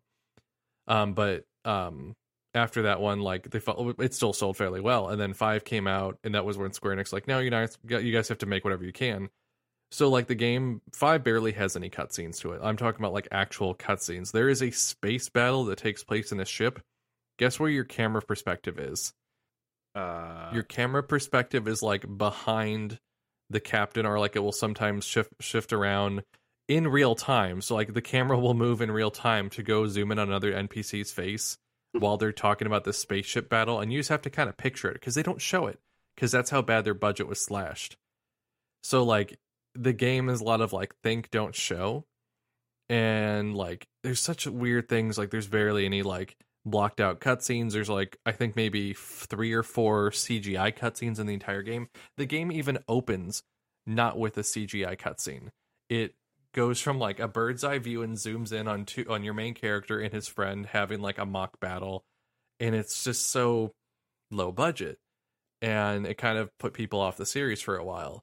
Well, this this new one came out and they kind of like did like a complete 180, and like it's almost like the quality is so much higher this time around. I've been very happy with it because now instead of like running around in like a very what looked like a very nice PS2 game, it looked worse than the fourth game. I don't know how they did it. And what sucks is it has some cool characters in it, like a really cool like I like the main character. I like some of the party members. It has a very horny looking witch designed character who's actually a normal person and not horny at all. But they've like seemingly come back from Square Enix not caring about their properties to now really caring about their their their Japanese ones. I'm really hoping this game does well because it's kind of a big return to form, and I've been, I think I have about 15 hours in it. I'm really excited to keep going through it. it even brought back having two protagonists with two points of view on the story. Um, in the second game, you had two main characters, and like it's the same story, but depending on who you picked, you'd have different party members that could join. Um, when the characters split off, someone's like, "Oh, I'm gonna go take care of this. I'll be right back." And like in one scene and two, the main character, if you pick Claude, who is from another, like he's your alien character from outer space. That's like your, and when you have his point of view, he goes off and tries to make calls for SOS on his like intergalactic phone because it's kind of like Star Trek when on an underdeveloped world. So you go do that, and then if you, but you don't, you know, you don't know what the other people are doing. Well, if you play as Reyna, who is the other character, you see her go out and see him looking at something. She's like, "What the hell is he doing?" Because she doesn't know any of this stuff because she's from the, the underdeveloped planet. Well, they brought like that's what's in six. So like I'm playing as the space guy right now, and then I'll play through it again later as the the woman from the planet, and you get two different perspectives for the same story. I've even had a point where they like they split up the party, so I'll get to see what she was doing that during that time. So it's like a lot of like everything that everyone liked about the the series for the most part in the new game. I can talk about Star Ocean forever. That is my new hyper. That is my current hyperfixation. That and Xenoblade I can talk about a lot. I was gonna say like between this and Xenoblade, which one, which one is like the king still for you? They're very different things. It's um, it they're they're way too different for me to be like one's better than the other or anything like that. Like Star Ocean deals more with like it really depends on the one for that. Xenoblade is more of I don't know how to describe Mo- the way Monolith and tri-Ace do things are very different. While they're both being they their approach to sci-fi mixed with fantasy is very different, and there's really not a whole lot of other series out there that are like that. And, like there's almost very few like RPG style ones that have any sci-fi elements at all. and those are like the two that exist. There might be like one more. Someone's like, actually, like then tell me what it is. Tell me what it is then. But I can't pick one I like more than the other. Final Fantasy doesn't.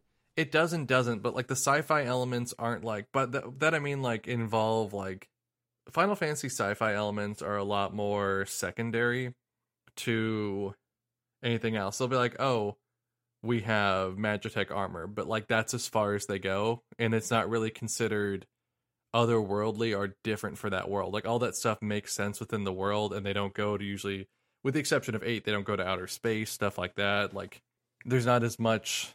It's different how they approach it. It's too organic to the world, whereas like Star Ocean and Xenoblade, things are obviously not of that world, and that's the mystery is behind that stuff.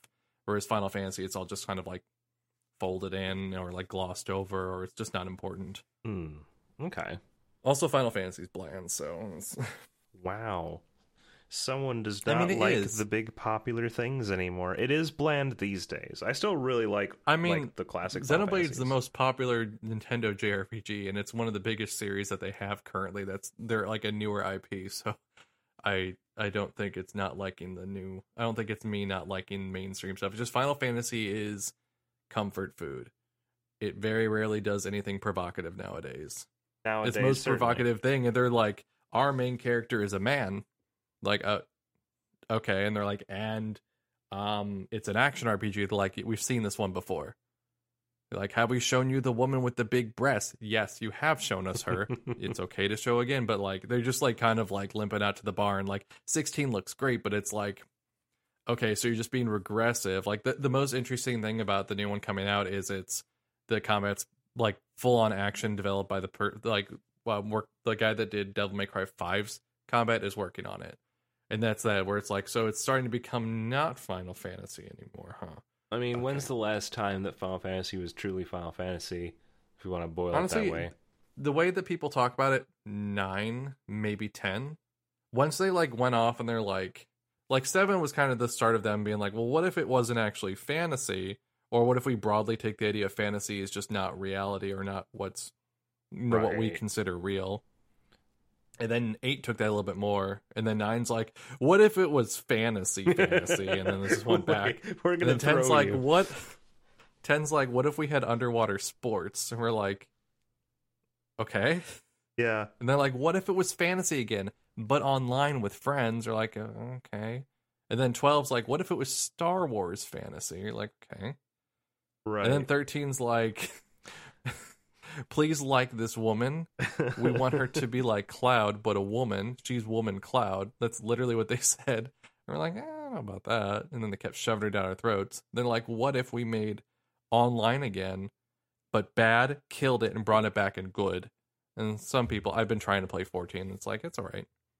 The, the El Realm Reborn's really boring. And then 15's like, what if it was a boy band? Okay. yeah. So like, it's Yeah. it really depends. Where did it stop? I feel like nine or ten's where it stopped being I can agree. what people consider Final Fantasy. it's hard for me to weigh in because my first Final Fantasy was 10. So I want to say 10 was the last time that it was actually Final Fantasy because that's the one that I have nostalgia for.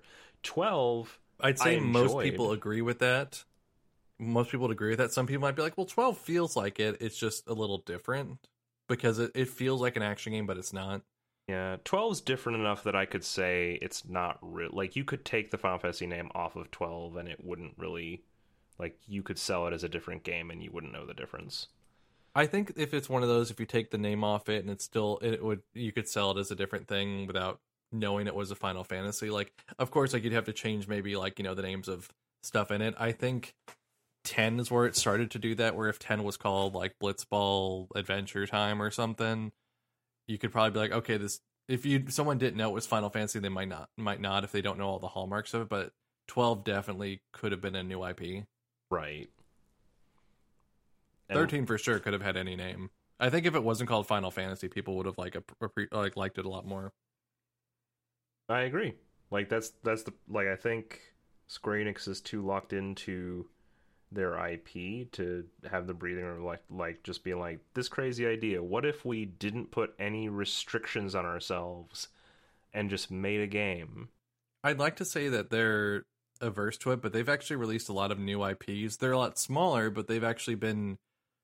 I'd say maybe this year alone, they probably released five new IPs, or they will have released about five new IPs in their own like in, in their RPG genre. Because like you at least have Triangle Strategy is, is the new IP technically. Right. I was going to say distinguishing Um, as something they developed versus something they published because I know that they've gone all in. I mean, on- these are all these are all Square Enix games. Like they, Okay. they own. They might not have developed them in house, but they it, they own the IP, not just a we're putting this out. So like Triangle Strategy, it's a follow up in a way to Octopath, but it's not Octopath. It's its own thing. Um, Diofield Chronicles, which was another tactics like game, which I got a code for it. I still need to play.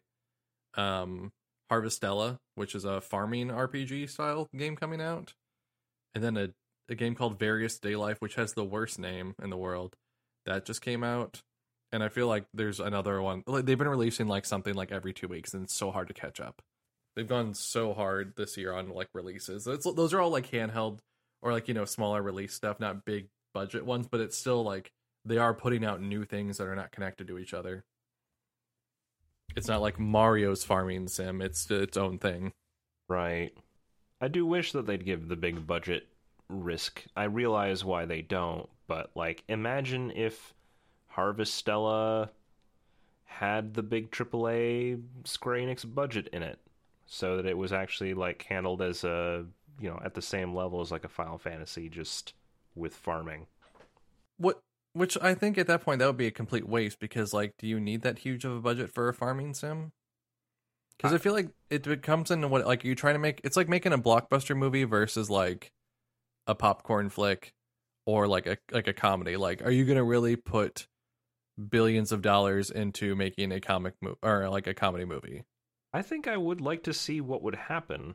Uh, just what would happen if you had, you know, a billion dollars to make the perfect farming game? Because we're talking Mhm. about this isn't a new concept. We've actually seen tons of um, tons of situations where they'll take a basic um, genre and be like, let's let's put a high budget twist on that. Westwood did a perfect job of that with the RTS genre when they created stuff like Command and Conquer and Red Alert, where they spent tons of money on the production of uh, actually having like lore and a story and actors in live action filming to just kind of buffer the missions. But if you asked anybody, did you did you want or or need a story for your RTS before that moment, the answer probably would not have been yes. They would have been like, just give me the strategy.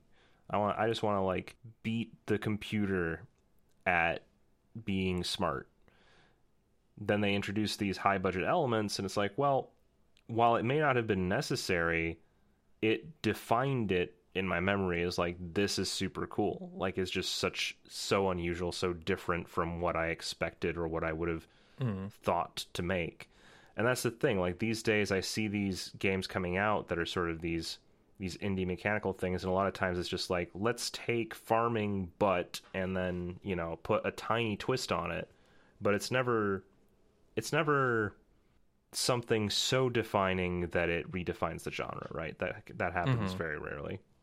I'm happy to like see a lot of farming games coming out. I'm curious to see how this evolves. I, I hope people who like cozy farming sims are excited and aren't just gonna be like, well, I'm just gonna play Stardew Valley because I told my girlfriend, I'm like, here's a bunch of more farming game comes out. She's like, mm, but I really like Stardew Valley though.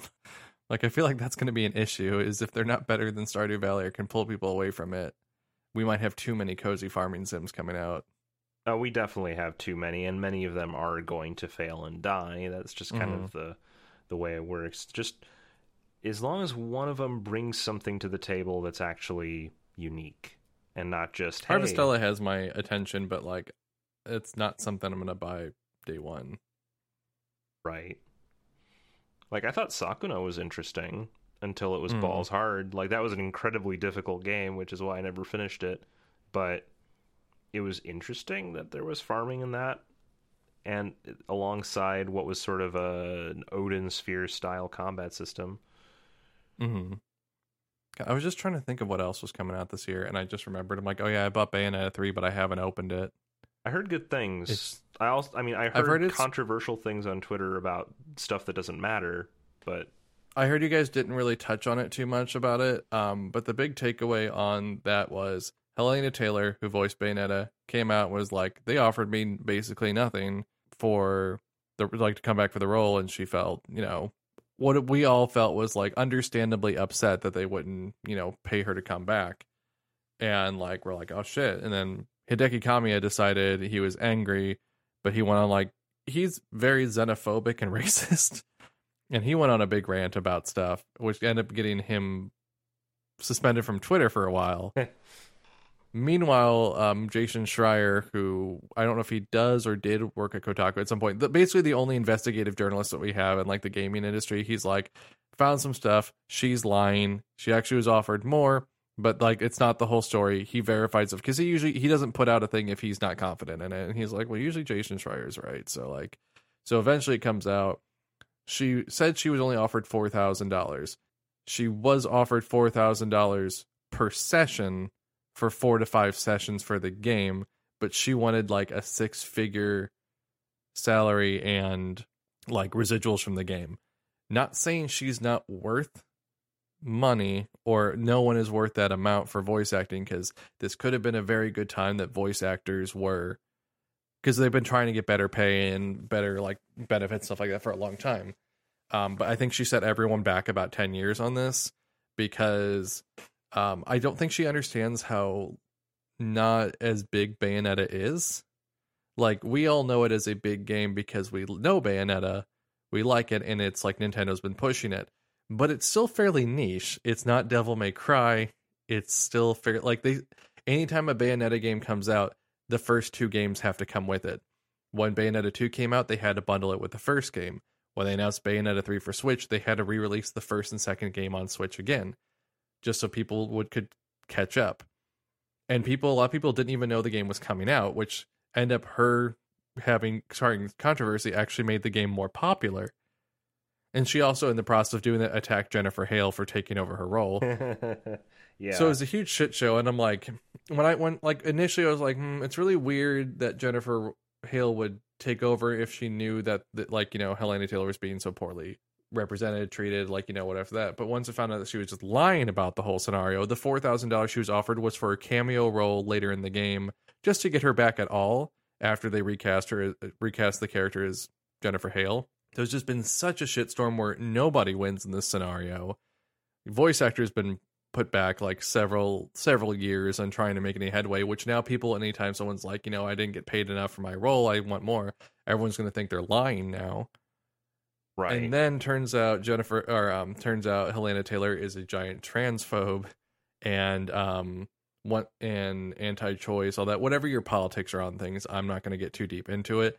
But she wanted people to boycott the game and put money into certain charities that she was pushing one of them was an American company that makes those very like they're the ones that like make the the billboards for anti-abortion billboards stuff like that which I don't again I'm not going to in the politics of it but the ones that are like very they're the ones that are very manipulative on how they do stuff and use misinformation so it's like that's kind of shitty that you want people to put money into that.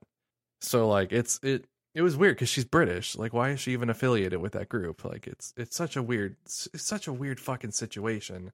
Right. At the end of the day. Oh, go ahead. I was like, so it's been really weird, but like her like going on that, especially being transphobic, has made people support other people in the cast. Like, there's a character named Viola who is a Twitch streamer as well, or does stream, who end up just make like raising money out of spite almost for like trans lifeline for people after all of this. So it's been like such a weird whirlwind that now I just don't even care to play the game anymore. Like I'm just so averse to wanting to do anything with the Bayonetta franchise anymore that I have a collector's edition of it just sitting in the other room that I don't even want to open. What I've heard described to me is that Bayonetta 3 is to Bayonetta 2 what Devil May Cry 5 was to Devil May Cry 4. Like I've heard it's good. Yeah. It's just like after all that After all that. The thing. it's just like I just don't uh, my interest and like excitement for the game is so gone from the back and forth and just also too like part of it too like Hideki Kamiya being such a shithead in the pro which we've already known he's been like that. I feel like this is going to kill Platinum a little bit. Between this and Babylon's Fall, I think all of this has done nothing but cause harm. to like just the gaming industry in general. I mean, to me, there's several pieces of this. Uh, I don't remember what specifically I might have said on this during my cast with Ken. I think some of these are points that I've already mentioned, but just like, uh, yeah, when it comes to doing business with a company as an individual, regardless of your politics or perspectives or whatever, uh, it's usually a really bad idea to outsource the the conversation that you're having with that company to Twitter to just be mm-hmm. like I'm going to involve a bunch of my fans or strangers like it's basically it's a it's a, a deliberate act of aggression to that company to go mm-hmm. look at all these people I'm going to hold you hostage with my power and it's, It's, also like, don't like I was so confused. I'm like, why would she lie about this stuff that's jeopardizing her career? Because like you know, people who want to have a job usually don't bite the hand that feeds them that much if they know that what they said can be verified. like, don't say things online if they can be verified against what you're saying very easily. Like, make sure you're right. make sure you're correct right and truthful because people will find out and it can backfire extraordinarily extraordinarily which it did in this situation so just like why did you do that? This why is- did you do that? This is definitely one of those. I can't believe people lied on the internet.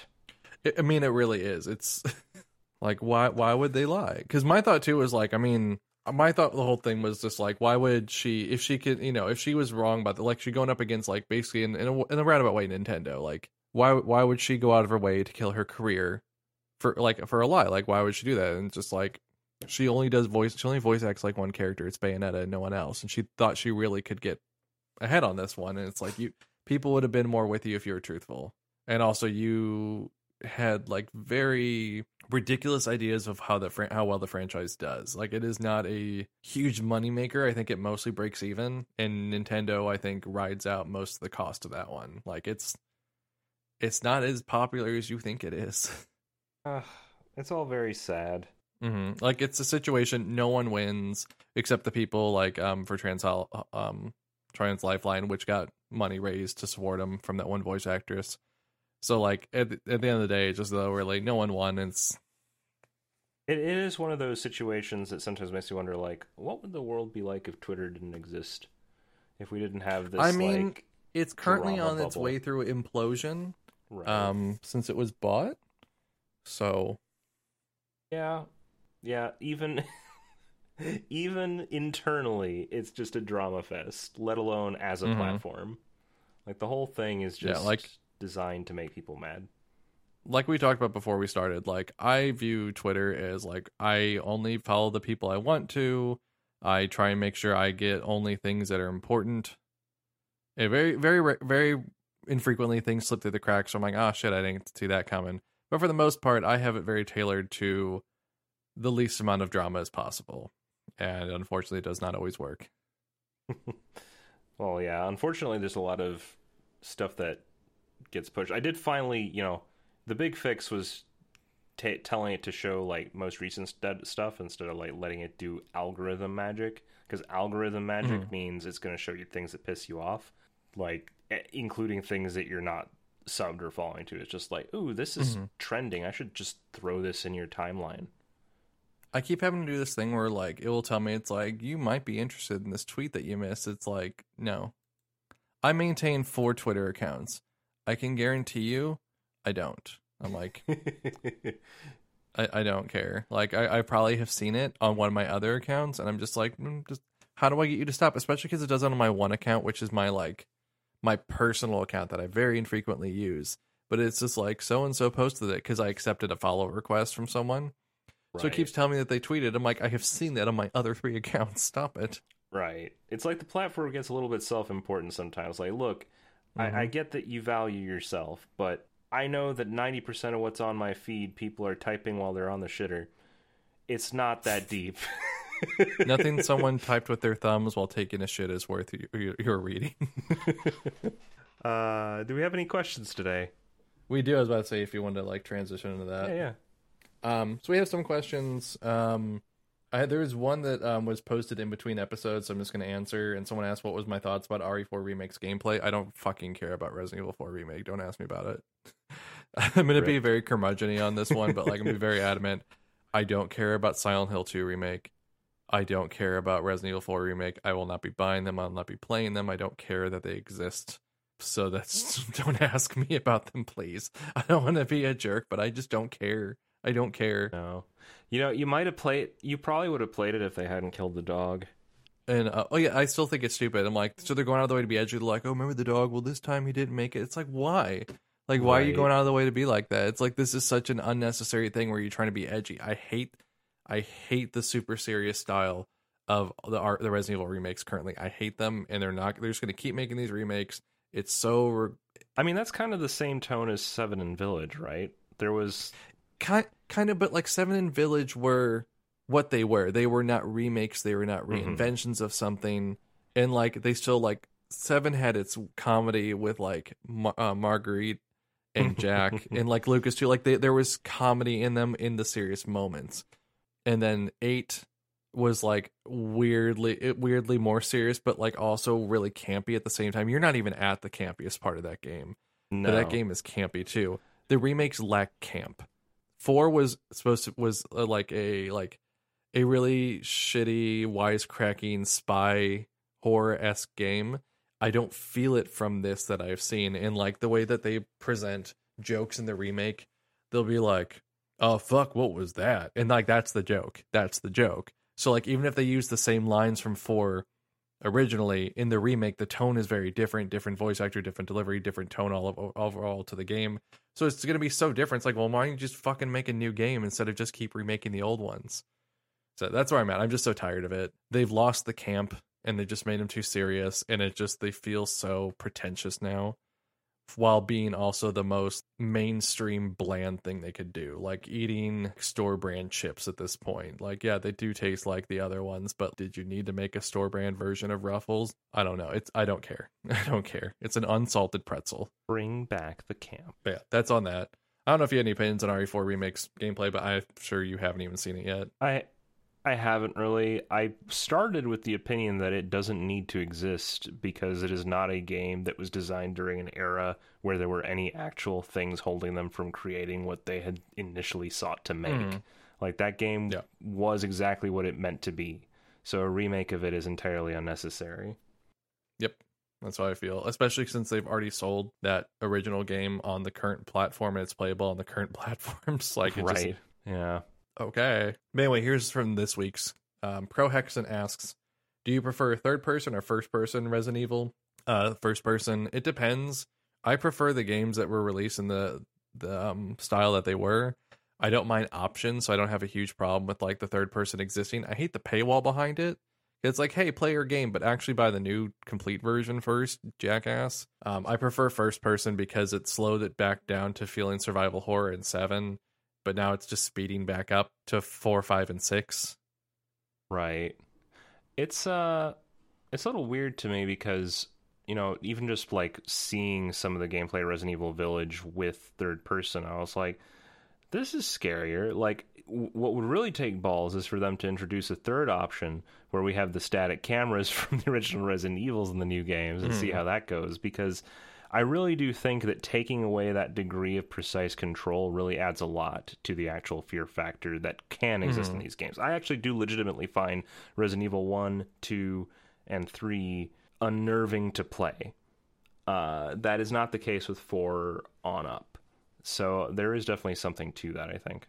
Even though I don't, it doesn't sound like you really feel the same way. It sounds like to you, none of them are really scary or unnerving. But No, I don't. Resident Evil, I don't find um scary in the slightest. Most horror games, I don't like. Um, seven the first few times was like since it was first person, it felt more claustrophobic and like it was the pacing was slowed down. Like the enemies, I know the enemies are kind of bland, but like, do you really think zombies are that more interesting? It's like, oh look, one of the three random zombie models. They're not that much more interesting. They they really are not. Like, yeah, I wish there was more variety to the molded, but they made sense. Like they were more bland or like you know they're all very similar to make the Baker family shine. That that was the point. Like it was that that that that, that was the game. The the Baker family was more important than the little moment to moment enemies you fought. That that was the point.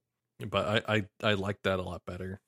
Okay. And I've I've been watching someone play Village in third person for the main game, and it just you can tell that it does. For me, like if it works for you, that's great. If you're having fun, if it's easier for you because you couldn't change the FOE and FOV in first person, I, I get it. I'm I'm not judging that. I'm happy you have an option now. Uh, but I'm watching and like the world was not built for third person, so like it's weird. It's not claustrophobic anymore. It just looks like the main character is going through a very. It looks like they're going through like a child size like maze sometimes you'll see like because in first person like if you're walking through a hallway like how you walk through a hallway yourself you don't always necessarily perceive you don't see your body walking through it so you perceive how big or small it is from your own perspective so it can kind of change. But if you see someone else walking down a hallway you're like oh that's really narrow isn't it? Like you it's a different you feel different. So like i'm watching someone go through a narrow hallway and like oh this you can see the seams a bit more like some of the animations are a little jankier because like the game wasn't built for it and all the cutscenes are still in first person so it zooms into his head for cutscenes. But like you'll see someone go through and you're like oh i wasn't supposed to see this much of the world. I wasn't supposed to see this much. Like in the beginning where you're walking through the snow after you get out of the car after you get abducted you can't see all the things around but like it's zoomed out so you can you can see the fucking like um forest a bit more. You're like oh i it's really weird that there's only this very small path in this area where like before it felt like oh there was other ones but this was the only one clear enough for you to go through. You're just like oh you could definitely walk over that. They just blocked off that you can see the invisible wall in a way. Uh yeah, I can definitely see that being a problem with this Mhm. particular DLC edition because like you're saying, like it's not designed for it, but so like that that's why like 2 3 and like even 4 remake looking at them they don't have that problem. Even the dlc scenario that's in third person you can see it was built with the idea that you would be able to see the character. If you were in first person in 2 remake rpd would look massive. But now it look but instead in third person it looks like you're like okay this room's about normal. This would be a normal sized room. With village what what looked like like oh this is kind of claustrophobic looks like oh this is just like a tiny box he's in. Why? This looks silly. It looks silly all right uh next question. Sorry i'm like really chatty. Um next question's from cosmic greed. Best resident evil waifu or husbando? Um remake jill. Just remake jill's design. That's like there there just that. Also sheva. Wasn't there uh what was it, Rebecca? Didn't Oh, you have a thing for Rebecca? no i hate rebecca. I think Rebecca's your favorite. No, like you you couldn't get a blander character, and also it's creepy because like she was, she's 18 in the game, and like Wesker was scouting her for a while prior, so it's just like weird vibes on that one. No, thank you. Uh, yeah, it's kind of weird because I'm struggling to think through. I'm like, well, of the ones that I've truly played through, I was basically exposed to Ada, hmm which is the one that you're supposed to be attracted to, or Best Bay. What's funny about this question though is like literally every answer is such the most basic answer you could have. With all like at least the waifu ones, like you'd have to go really far out. You'd have to be like, oh, well, Marguerite, obviously, and you'd be like, oh. But like if you say anyone else, for the most part, barring a few characters, people be like, well, yeah. But everyone's gonna say that anyway. Like Right. uh, as far as husbando, like the most I would say though is like I like the design of Village Chris. I like Wide Chris, but like it's Chris, so he sucks as a character. So Right. I do feel like um I don't know. I mean there is the trap of Ashley, right? Where it's like you really shouldn't be saying that one. Ashley's twenty. Ashley's like a college student. Yeah, she's a college student. Okay, well Ashley. That one's easy. Have you seen the remake? The one, one funny thing about the remake is they changed her design a little bit. And everyone's like, I cannot believe they are hiding her biggest assets. It's just absolutely disgusting. They, why don't they know what the people want? And someone's like, don't worry, they'll just like mod in like you know a bigger bust on her. And they're like, bigger bust? What are you talking about? And they post a picture for gigantic ears because they covered her ears, but her ears are huge in like RE4 Classic. this is true, but um they is that's just fun. And then you have uh yeah and then you said husbando chris i, I like the characters in four so like ashley Mhm. leon those were two really Hunnigan. strong characters yeah kind Cunningham. Hunnigan would be like more like of a left field, like oh, oh that's weird, but I but people like "Yeah, I get that because all the characters in the series, if they're main characters, they're hot in some way. They're hot. They just are because they're intended to be people you look at. They don't have a personality, Right. so they have to be hot. lord saddler someone he got that tentacle. I can see people liking him. Oh yeah. Okay, so RE4 takes place in 2005, or is it two, 2004? Takes place. I don't know what year it takes place, but Ashley's born in 84, and if it took place in either 2004 or 2005, she's either 20 or 21. But everyone thinks she's like 16. I'm like, no, she is the one character in the series that is not a child that is annoying, that people think is. Sherry, child in in two. Sherry, adult in six. Steve, 17, child in Code Veronica. Claire, always an adult, 19. Rebecca, 18, barely legal. uh, which just adds to your Rebecca hate. Mm-hmm. Yeah, there you go. There, there's that on there. Do you have a husbando, or is that not your thing? I have a feeling it's not your thing. I mean, it's not my thing, but Leon, if I had to pick one, Which Leon? Ah, Is it RE2 Leon, classic RE2 remake Leon, RE4? Sorry, has to be RE4? has to be special. not not even Forces agent. RE6 or RE um, Vendetta. So RE, Drunkard I mean, Leon? RE6 is voiced by Matt Mercer, so that's cool, and he's fine, I guess. I, I just didn't really like the graphical style of Six that much, so it's sort of like No, I mean six is a really weird mixed bag. I, like the one thing I've never heard anyone complain about is the graphical style, but I 100% understand what you're talking about because it always looked weird. it's just shiny. It's like over, like everything looks wet all the time in that game. It's kind of like um the ep- like um Unreal Engine where everything looks like it has a slimy film on it. Like if you play the Arkham games, Batman looks like Oh, he's yeah. just he hasn't showered in a bit. Like you know, like if I touch you, my hand's gonna be sticky. Everyone has that. Feel. I think it's a pro- six has that I think feel. it's a product of that like time period because I also remember Yeah. feeling that way. Like as much as I loved like Half Life Two and the Source Engine game because I had to live off of that engine for years until I could upgrade my PC. Boy, shiny textures was a problem in that game. Like the grass was shiny; it didn't make sense. you know? Yeah. You just need to throw that reverse filter over it. yeah. It's better than Bloom, I guess. hmm This next question, I don't think you'll have an answer for. Have you played any Star Ocean game? Uh, n- no. Okay. The next question is from Ano asking Star Ocean waifu and husbando. Uh, waifu's a hard one to pick, but I'm gonna pick Ilia or Opera from the first game, or Ilia from the first game, or Opera from the second game, and um, husbando is Adray from the third game, and I'm trying to think if there's anyone six that fits that, but I haven't met any like all like the characters. I like them, but like not enough like that. Just trying to think. Of, there's another one from another one, another game. Oh, Ronyx. Ronyx. Yeah, there you go. There you can suss out a type on that one for sure. but Adray for sure. I I almost stopped playing the first game while I was when people told me about Adray. Let me let me. I like the other character. I end up liking all the games, but like I almost stopped playing it so I could play this this character who I got very late game in three. So this guy here, so he carries. He's a big guy who carries around a katana. What do you think his his combat style is, Timber? Ooh, ooh. Hit thing with big sword. No, he is a mage. Oh. I'm not joking. His katana, he just kind of like pokes people with the hilt, and then he casts strong magic. it's the weirdest thing because I played as I'm like, why can't I like do anything? And they're like, he's a mage. I'm like, he's fucking what? Because I guess that would be the funniest thing. Like you get this big buff guy come out. He has a katana. He's got the hakama on. He's got the geta on. You're like, hell yeah, I'm gonna beat the shit out of with uh, people with the samurai. He's like, I know strong magic like Stone Rain. you're like, okay, okay. And he's voiced. You saw Cowboy Bebop at least, right? I have, yes. Okay, his voice actor shares a voice actor with Jet Black. Oh, neat. So it was like such. It was perfect. It was just like this is the best combination of stuff. This is the oddest thing, and I will take it. All right, let me see. You have no. You'll have no answer for that one. I mean, let's see. Um it's going to be the most superficial answer ever and it's from a it's from a limited selection because I don't know all the characters. But Where, uh, what, did, what did you look up? I don't know. So there's this image which isn't really the best thing for a podcast, but this is what I got. Um, So yeah, let me see it so I can tell you if you're safe or not on answers. Because like if, if bro over here pulls out Lymle, we're gonna have to end the podcast. well, Lymle is in the list.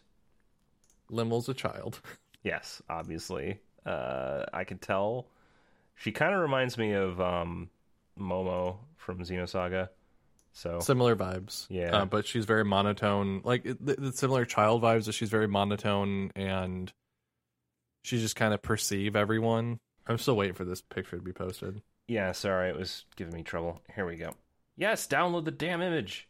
What are you doing? Keep. Man, I, Keep I love the anyway. names for characters in Star Ocean series because they all have weird things. Like Adray's name is Adray Lasbard, and then the main character for that game is Fate Linegod. Then the fourth game, it's um, Edge Maverick. Okay, so you're looking at the cast of um, Last Hope. Ah, I can tell you at least Lymle's a child. Meracle, I think, is also a, like technically under 18. Um, Welch, I have no idea. Sarah, I think I don't know her age. Oh, let me look up Sarah. Actually, it looks like she has to be on the older side. They never give glasses to. she's 19. Like she she has that Onesan feel to her. Ah, yes. I don't know if you looked up any full body shots of any of these characters. Bacchus looks like um Buzz Lightyear if he was a JRPG character. Just so you know. Okay. I'm just gonna show share you pic share a picture of Myuria for you so you can actually see what she looks like because you can't tell from that. Oh goodness, what the hell?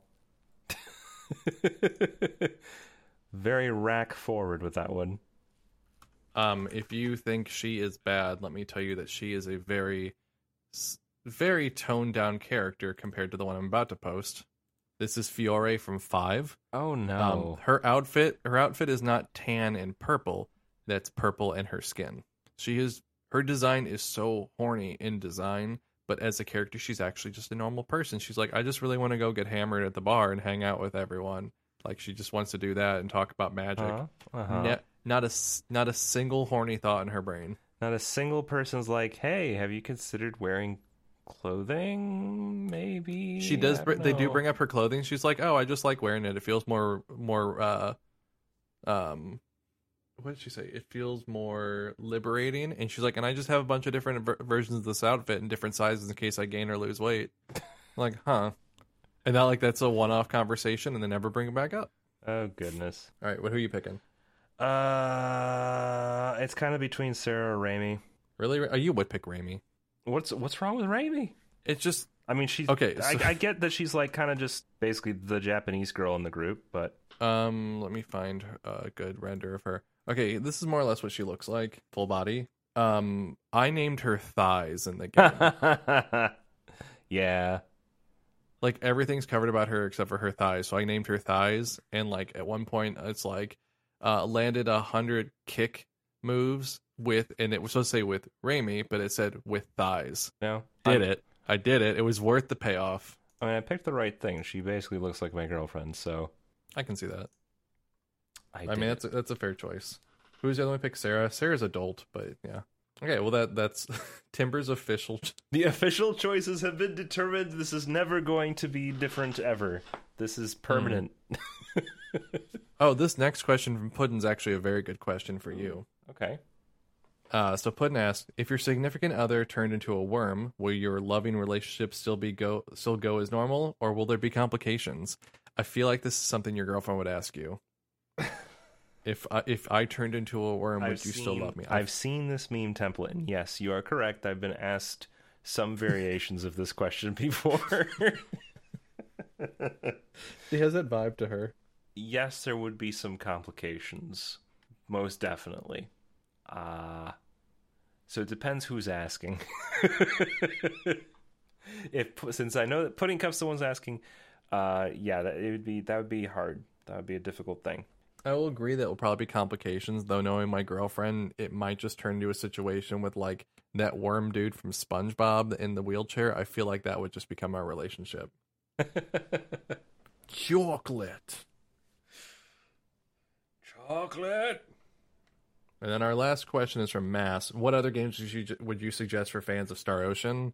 Uh, if you really want the sci-fi, Xenoblade, maybe the other Xeno games, depending on how much it's wanting. You're wanting sci-fi.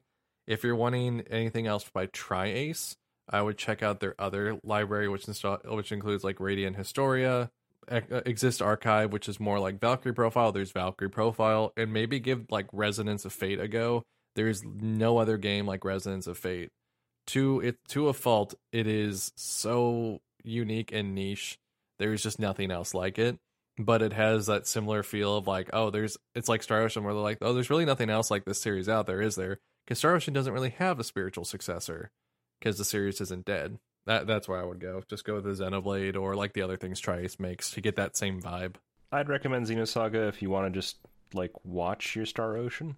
I don't know how If you cutscene heavy if you want to walk is, but- through very bland looking corridors while listening to footsteps and air conditioners, play Xenosaga One. oh, it's That is so a game good. for you. That is like straight up space ASMR. That game. It's like it's like almost too immersive for what it would be be like to be on a spaceship. It's like, but I just want I just want a, a jaunty tune while I'm running through this empty corridor. Just give me that. And they're like the someone's like the alarm in the beginning area counts as a song. I'm like, no, it does not. It does not. At least it was sound, but it does not count as a song. Honestly, unlike Xenoblade Chronicles, which perhaps I have an unfair disposition against, Star Ocean does seem like it would actually interest me. So I may actually hmm. play these at some. I point. would, I would try out till the end of. I would try out Divine Force at least because it's the newer one. And but then if you want more complicated ones, move backwards. Uh, if you want to start out a little complicated, start with First Departure or Till the End of Time. Crafting that series is something you will probably always have to look up how to do because it doesn't hold your hand or tell you things because it's still they were made at a time where you're going to buy a guidebook. But crafting is something you will probably always have to look up information for because it's just not straightforward. It's it's ba- a lot of it's based on RNG. In one, two, and three, it's really RNG heavy. Uh, four and five, it's a lot more straightforward. Like eh, to the point where like you're getting a list of things that you can make. Uh, f- six goes back to the it simplifies it down to like the cre- item creations only in seven categories. You just put things together and hope that they work. You don't get a list of things that you can make after you make them once. You have to remember, and you can't buy a guide for it yet because there's no guidebook out. Eh, Yeah, I'll that be is- fine. I mean, they're all on PS5 except for the second game, which hasn't come out in English again yet for some reason. But the rest of the series is all on PS5 Oh, that's awesome. or PS4. Okay. Well, I might play that. Do it so I can talk more about Star Ocean because I just do that every day on stream now. I'm like, have I talked about it yet today? No. Okay, let's get into it. Yeah, I also have a Have friend that wants our me Lord to. and Savior Star Ocean? I have a friend that really wants me to play Persona 5 as well, and I know that you're heavily biased against that, so that's what I'm weighing it against. But Yeah, I'd say play it, see if you like it on your own. I just will say that the game goes out of its way to tell you one situation's bad, but then presents the opposite of that situation, just like gender flips it and they're like, it's okay. It's maybe not in the plot, but it is something you can do and most likely will do. gotcha. So if you play it, if you play it, let me know, and then I'll talk to you more about it because I will soapbox about Atlus and their uh, their way of handling the subject matter until everyone listens and starts looking at it objectively. Is this like a, a Catherine full body situation? Uh, a little different. Okay. Yeah. Anything else before we wrap up for the day? Because we're already at the two and a half hour mark, and Rip Cam, he's at home with COVID. He'll be fine. no, I think I think we're good. I think this has been a fruitful conversation. All right. Well, thank you all for listening to this episode of Potosaurus. Uh, hopefully soon all three of us will be back someday, one day. Uh, Timber, where can people find you in the meantime? Yeah, if you guys want to watch me do my streams, you can watch me on Wednesdays, Fridays, and Saturdays at 7 p.m. Eastern Time. I've finally chosen a time and day, so this is what it's going to be for the foreseeable future, where I'm currently playing Resident Evil Village. I'm about three quarters of the way through, I imagine. I just finished Moreau. We're moving towards Heisenberg. Then yeah, so that's my streams. If you want to see my YouTube channel, you can go to youtube.com slash timbertaft, where I post various videos. Lately, it's I've been on sort of a video essay kick. The most recent one came out last week. It was about Xenoclash. Go watch it because it is very new and it is pretty good. It's just unfortunate if you don't care about Xenoclash all all the rest of the world of you. And then you can also follow me on twitter.com slash timbertaft, where I mostly just post my schedule and will also post pictures of my bunny phantom on occasions. Where can people find you, Cal? For me, as for me, you can find me Monday through Friday at twitch.tv slash Hunter at 8 a.m. Central Daylight Time, which is about to change to Central Standard Time.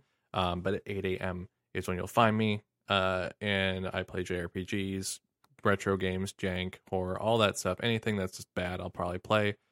Um, you can also find me on TikTok, Twitter, YouTube, which I'm hoping to up, start uploading stuff on there soon. and Twitter, all at Kyoto Hunter. And in addition to that, you can find pictures and videos of my dog Rhubarb on Instagram at Rhubarb Borzoi. And uh, yeah, I, I've been updated. That's my most consistently updated social network is pictures of my dog because that's easy for me to do. But thank you for listening to this episode of Potosaurus. We will see you guys next time. Bye. Bye bye.